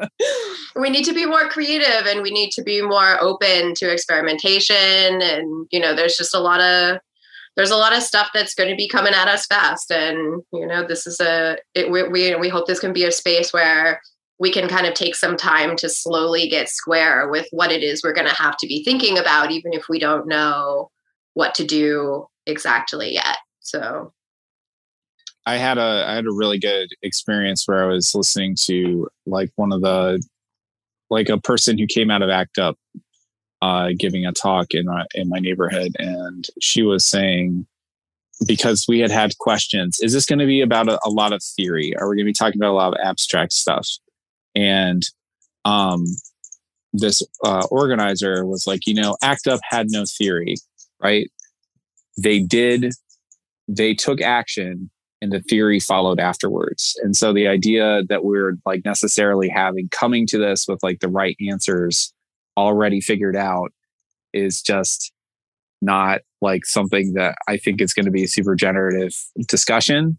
The idea of coming up with like coming up with orientations and thinking about like where we are heading kind of in a general sense and then seeing how that unfolds and builds is i think um, a big key a key aspect of what we're trying to do when we come to, uh, come together Which is not July. to say, yeah, which is not to say that there won't be theory because that's not up to us. That's up to y'all. So, you know, um, I probably, you know, like I, what I'm really interested in is having conversations about uh, like community mental health care, you know, and like for me, the theory is less interesting than, you know, like talking about what we actually need in the spaces that we work in. But that's, you know, that's where I'm coming from. And everybody else is coming at this from their own perspective too. So I'm really excited to see what people bring to that space and what we can get out of it um, by just thinking that we all are contributing something constructive to that conversation. Well, and then also there's going to be a lot of discussion about like literal practical skills. Like, Mhm. here's how you like, here's how you. uh This has always been the perennial thing. This is how you pick a lock. This is how you. uh This is how you organize comms at like a at like a uh like on a picket line. This is how you um, pull together uh a demand letter for like a list for like tenants. Like you know these are the sorts of things that like we're going to be talking we're going to be doing concrete skill shares plus these discussions about our experiences and sharing our stories. And you know hopefully we're going to come away from this a big goal of it is to um, come up with a lot of like different like um just like content. We're going to be recording videos and uh like uh audio and like also and then transcribing things and writing things up. And we're hoping that once we're done we're going to have a big report that we can share out with people who can't attend. Yeah, privacy concerns obviously considered. So. Yeah yeah for sure. Yeah. There the, this is a very the, consent is a big is a big uh thing with uh, us as organizers. I should hope so. yeah you would think but you know not everyone is, is as down as you would imagine Hey. So basically, we're building a perfect little utopia for like four days, and y'all come out because we're gonna fix the revolution. So, kidding, obviously. on on on a more concrete level, like what what does like a day here look like? Like what are what are what are what are, what are, what are we doing? oh, that's fun. That's a fun question. Uh, if I may, John. yeah yeah go for it Um, what we're thinking right now, basically, is that a day looks like we get up in the morning, we drink coffee, we have breakfast, and we have a little assembly check in to see how things are going, if we need to make any major adjustments, and we put up a uh, sort of uh schedule for the afternoon's events that was populated from the conversation that was happening in the evening the night before, and anything that anybody wants to bring up to that schedule that happened between yesterday and this morning. Uh, then we're going to roll off into um, basically what would be some of the kind of like things we already know for sure that we wanted to see happening that we could get on a on a sort of schedule ahead of time. So some of these skill shares that were planned that would require kind of like pre-planning or maybe some discussions that people reached out ahead of time that they definitely wanted to have. So that stuff would be happening earlier in the day. Um that you know we're we're talking about having sort of just like sandwich bars and you know make your own lunch kind of situations going on. There should be a lot of different things happening in different geographical locations on the site. So you kind of get get a choice of where you want to go. It's not like there's one big event. Um, we're going to try to group things that are sort of thematically similar in so that they're nearby each other in case you want to go around and see um, what the different kind of stuff is going to be. And then in the afternoon it's going to be like I mean, you know, okay, of course, this is like how we're intending right now. The afternoon would be the um, discussions and skill shares and events and circles and spaces that um, were generated out of the conversations that have been happening in the space so that people came and thought, you know, we had this conversation yesterday that really inspired me. Let's talk about this. And I'm going to make space for that. So we're going to have big map. where you figure out where you want to go and you're going to be able to wander around and meet people. We're trying to incorporate a lot of events that make it easier to meet other people that you don't know yet. Um, where there's going to be tables where you can do arts and crafts. There's going to be game space for whatever kind of games you want to play. There's going to be places for kids to hang out. There's going to be a quiet tent where you can take some contemplation time. You know, at some point we want to do it like a kind of grief circle for people to deal with what they've been kind of going through in the world and you know some uh, you know utopia envisioning arts space you know these kinds of things like where um, you know somebody wants to teach someone else a dance like that's the kind of thing that we're really hoping can go on in the afternoon uh, then we would be feeding everybody dinner and we kind of had this idea we've been playing with that we would have two campfires after dinner. Uh, and at one campfire, we'll have kind of an open forum where anybody can talk for like 10, 15, 20 minutes, you know, whatever, however long people need who are there, depending on how popular that is, and just kind of air everything that's in their head. And we'll have a note taker so we can try to incorporate what comes out of those discussions into the next day's agenda. Um, and so that's sort of like what we were what we were envisioning, and then for the other don't, campfire, it's people yeah, who don't want to do don't, that. Don't, don't forget this. The other, the, the other, yeah. uh, the other campfire so, yeah. for people who are like, I'm done with talk. I need to just sit and stare at some flames for a little bit. Yeah, I imagine I'll be going back and forth between the fires, so you know that's also an option. Um, but the idea is to get kind of like somewhere between I think what were we calling it? It's like somewhere between a conference and a music festival. you know what I mean? Like there where you're able to sort of move around and you don't have to go and sit in one place and do like okay for this hour this is where i you know it's it's it's meant to be a bit more informal um, and we're hoping that that makes a lot more space for people to sort of explore and people to meet other people that they don't already know I don't know if that if that if that sums up sort of like what I'm imagining because that's like you know that's the spirit. So I think if that's the question, like what does the day look like? Well, hopefully it's fun. you know, that's kind of the main the main thing we're thinking here is to make it a sort of low stress and low stakes place that we can talk about some of the highest stress and highest stakes questions that we have to deal with. So, yeah. And like that being said, like because we're modeling it this way specifically based on people's experience with like the symbiosis uh, federation's founding conference that sort of thing where there were a lot of stakes and people were mm-hmm. trying to kind of like funnel different discussions through different ways and this is not a necessarily a critique of how that all went down it's just like based on our our experience and our experiences with those sorts of things the goal is to for this to be if it's successful the first of many of these sorts of things um, many of these kinds of gatherings and discussions and to provide a model for how it could happen Mm-hmm. But to keep, um, we deliberately decided that this, we're not going to make like a bit, we're not going to have a big points of unity debate and discussion and voting on assembly sort of thing. We will use assemblies for, you know, certain things like setting up like our uh, community agreements and that sort of stuff and kind of like getting the days rolling and kind of getting the days closed.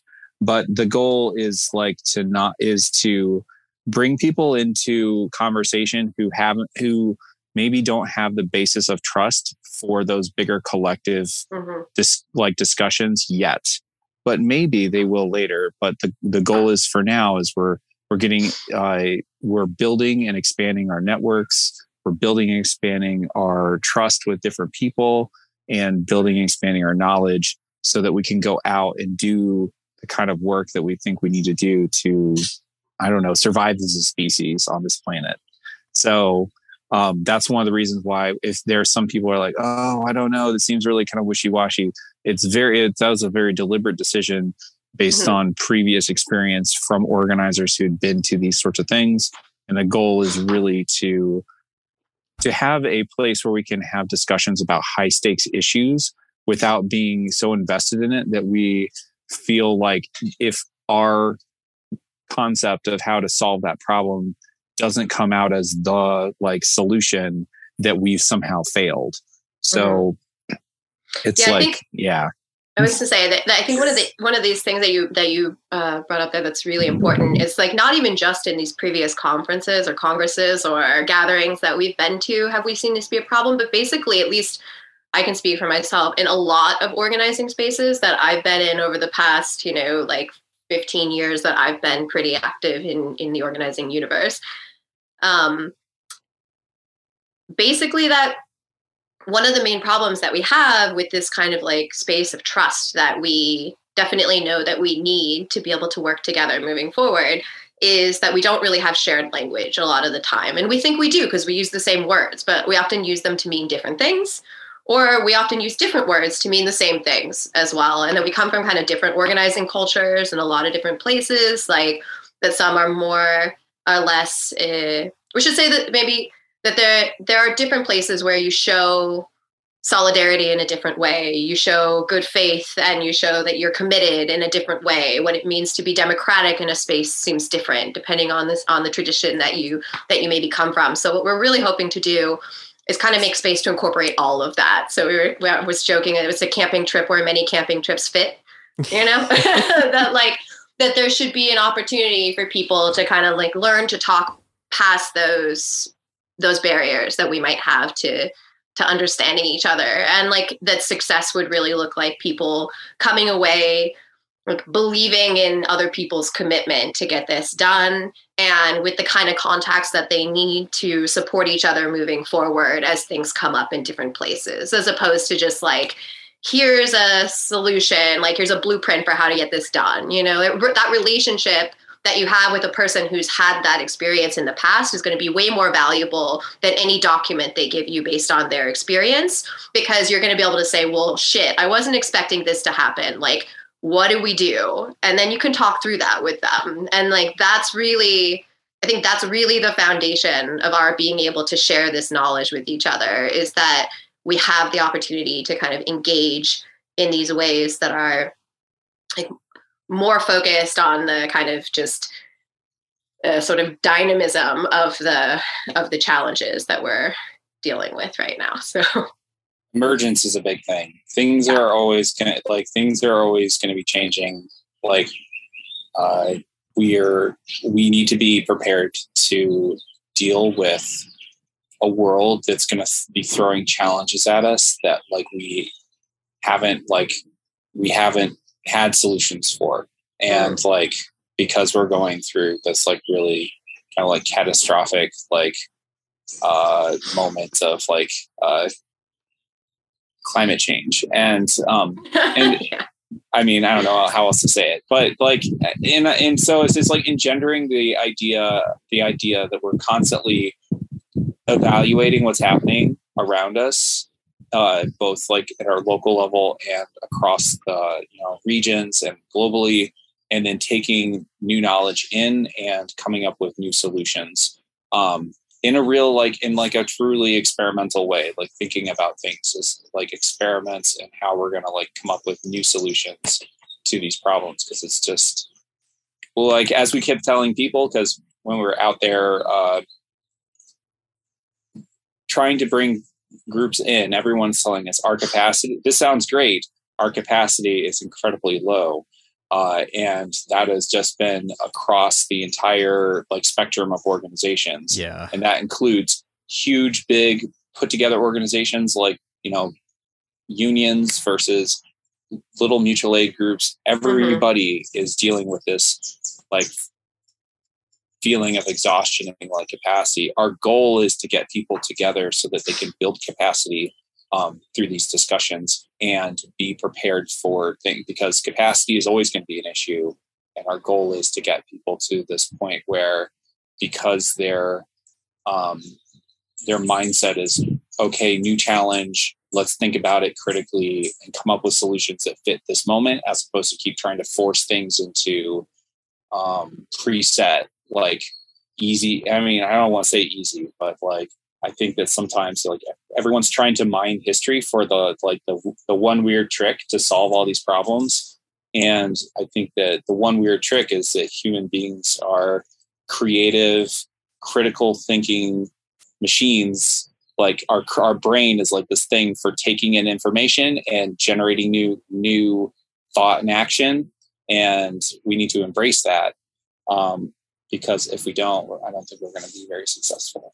Certainly in the yeah in these times of of just increasing uncertainty that kind of humility and flexibility and like continued building of comfort with that uncertainty is going to be super essential to our being able to maintain even sort of like the basic ability to take action i think. So we're going to have to like continue to like le- to lean into that uncertainty and to sort of i think you know like kind of historically the being comfortable with things changing and being comfortable with uncertainty is actually one of our great strengths, right? Because we can actually start to get moving while everybody else is still going, what the hell? you know? And so I think, you know, that's going to definitely be something that's going to serve us. And yeah, anyway. I, I, I have I have one last uh, question on an extremely practical level, which is like, what what is the like facility situation here? Like, mm. how what what are what are people sleeping in? Uh, so like in the, right now we like we have camp space reserved for 200 people. Um, and so we understand that camping is not always super accessible but we are very fortunate that like the national lakeshore has specific accessible facilities um, for folks. And we do have uh, disabled like uh, comrades coming to this event, and we're working on making sure that those uh, that their particular needs don't um, keep them from participating fully in the event. There's the discussions and circles themselves will be um, at like shelter space, um, a bit away from where the uh, camping is happening. So we're organizing transport between those two sp- those spaces. Um, for people who cannot camp, we are uh, working on organizing some hotel space for folks.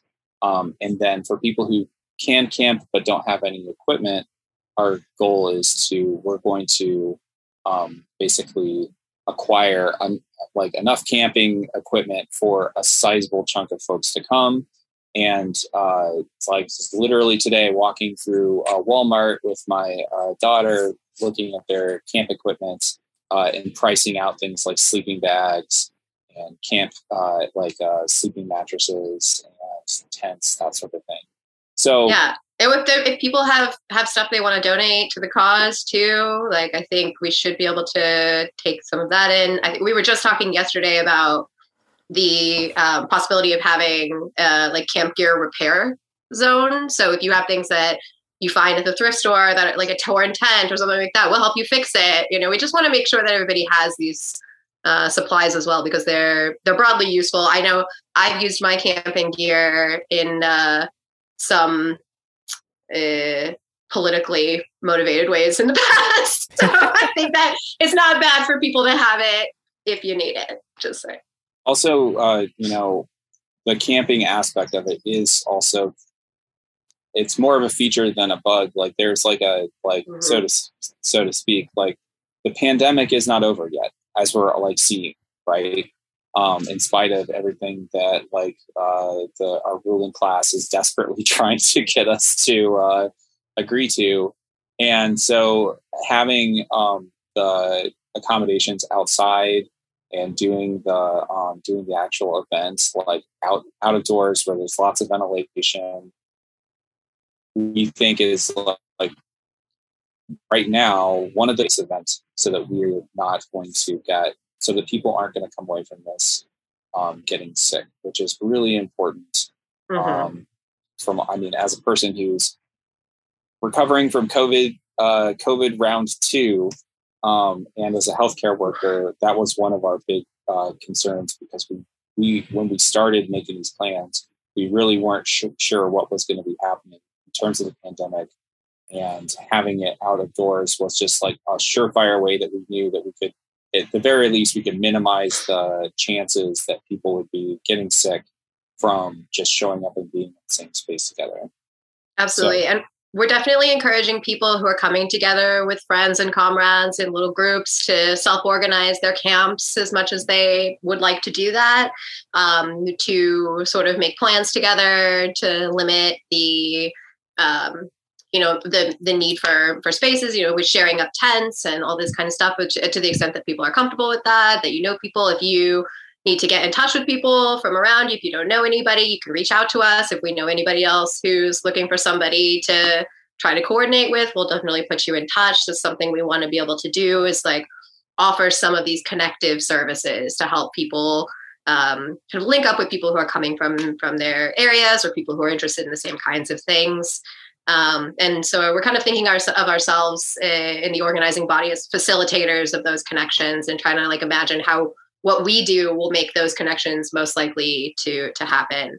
Um, so in terms of the of the facilities as well, I think we we talked about trying to get some camp stoves together for people who need to use sort of a kitchen space to try to limit the amount of things that people need to bring for that. But definitely feel free uh, to bring bring your own stuff and and and set up whatever whatever you need and let us know if you need help from us we'll we'll do our best to accommodate that and people are getting fed like so we're Mhm. planning on having meals uh, arranged and that'll be vegan and uh, with the caveat that folks who want to have separate food can like do their own self-organized like cooking if that's a thing that they that they're really committed to um, and we're planning on having like all the necessities of like lots of water, making sure that like we've got um, first aid lined up. There's going to be street medics who are participating in the work of organizing all that harm reduction, um, and just generally like uh, like some of the other things that we haven't really mentioned. It's like we know that we're bringing a bunch of people with a lot of big ideas and big personalities together, and that means we're probably going to have to deal with some conflict. Maybe I don't know. so uh, having um, conflicts, uh, like people who are good at mediating conflict, we're going to have like a, a crew of people who do that. We're working on um, like child watch training because this is going to be like a family friendly space. Um, making sure that we know how to take care of each other in case like shady people from outside try to do something like whatever like our goal is to just make sure that like this is um, as safe as it can be bringing people together and as accessible as it can be understanding the limitations of there's going to be you're going to be outside so there might be you know all the some of the fun of having like a collective group of people all outside together which can be a lot of fun I, in Yeah, my absolutely. experience like i'm i'm waiting for karaoke and for um like our open mic and people bringing out like instruments and like just having like you know uh, we were we've been discussing like um you know some soccer uh potentially being a thing um determining uh like placing bets on who's going to be more into soccer based on various ideological affinities and past experience. And um yeah hit us up if you want to play some music if you've got an idea for something fun that sounds cool to do. And just to to come to circle back to this i think like with the point about conflict mediation i just want to make that like super clear. Just because we're not going to spend half a day trying to come up with community uh, po- the points of unity does not mean we don't have expectations about how you act in the space. So our plan is basically to say like don't be an asshole. And then that means you know like in all the ways that we know uh, that those things can happen. And then if somebody accidentally is being an asshole or somebody's are accidentally being an asshole like th- those are things we can we can manage because we all know what it is that we're doing here. Um, so it's definitely not a free for all you know it's a this is a space where the normal things we would expect in space are expected you know explicitly Yeah. So- yeah. Oh, well. Oh man, I'm excited. yeah, me too. Um, yeah, I'm, I'm looking forward to people. I, I don't know. I, I I don't actually know how widespread bonfires are in the U.S., but we do a lot in the Midwest, and bonfires are a great time. I'm excited for Ah. people to experience that.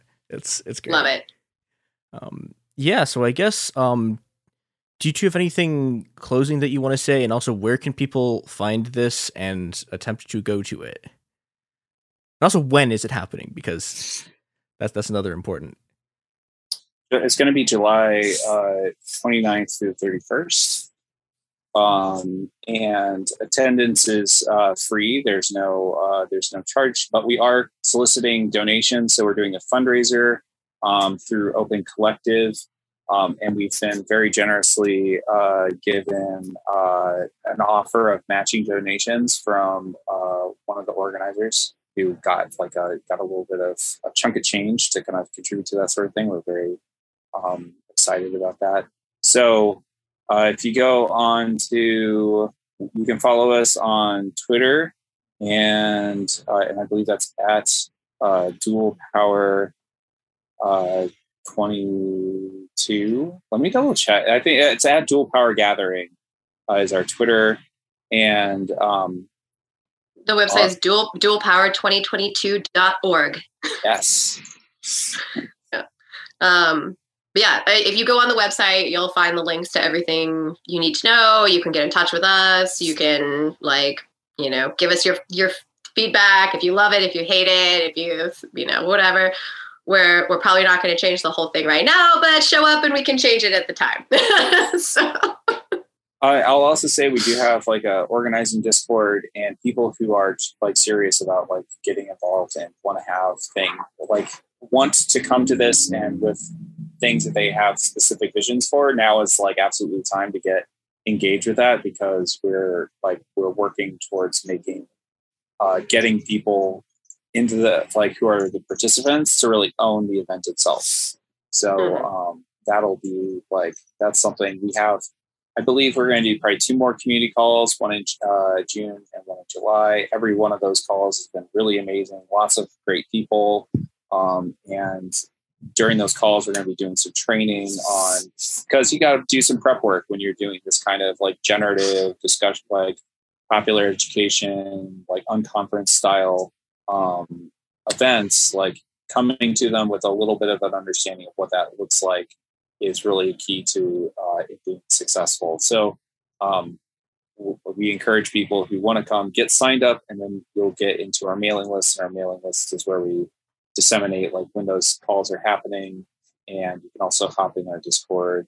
Uh, and as long as you're cool and agree to our community agreements, we would like bring you in and like get all sorts of shit together. And we're very excited for people to come in. Uh, there's still a fair number of slots open for the event itself. We're like almost halfway full. So Yeah, I mean, definitely, we're, we've been trying to think about this as an event that we would want to go to, and we want it to be an event that you want to come to also. So help us make it so. yeah, Yeah, that that's yeah. Th- th- this is really exciting. I'm going to be going to it. Uh, yeah. So, yeah. Thank thank thank you thank you to you both for for joining us for talking about this, and I'm excited to I'm excited to see lots of people there. Hey, hey, I mean, we've all been wanting to see each other for yeah, two and, two and a half fucking years, right? Yeah. So Yeah. I miss just- your I- I miss seeing your face with dimension. Yeah. Uh. I'm I'm sick of your flat face. for real. Well, yeah, thanks so much for having us on to talk about it. Yeah, uh, really looking forward to it. I mean, we're getting closer and closer. It's just like it, it just gets more exciting, and also a little nerve wracking. But thankfully, a lot of people have been stepping up, and I'm very, I, I'm confident it's going to be really like a really great thing.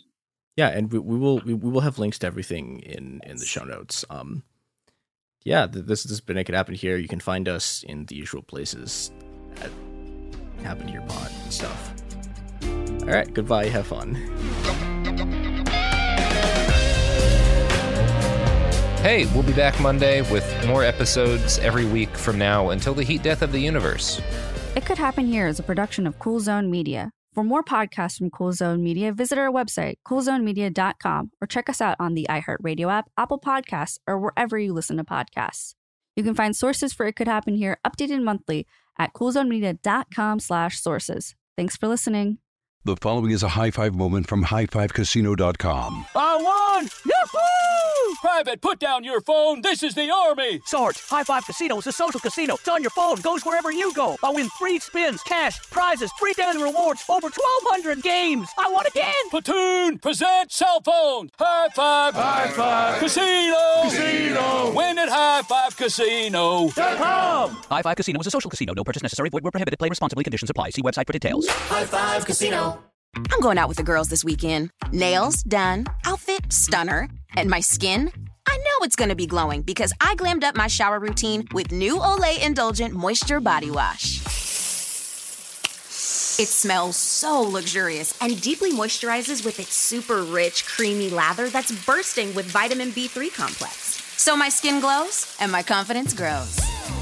Try new Olay Indulgent Moisture Body Wash for glowing skin in just 14 days.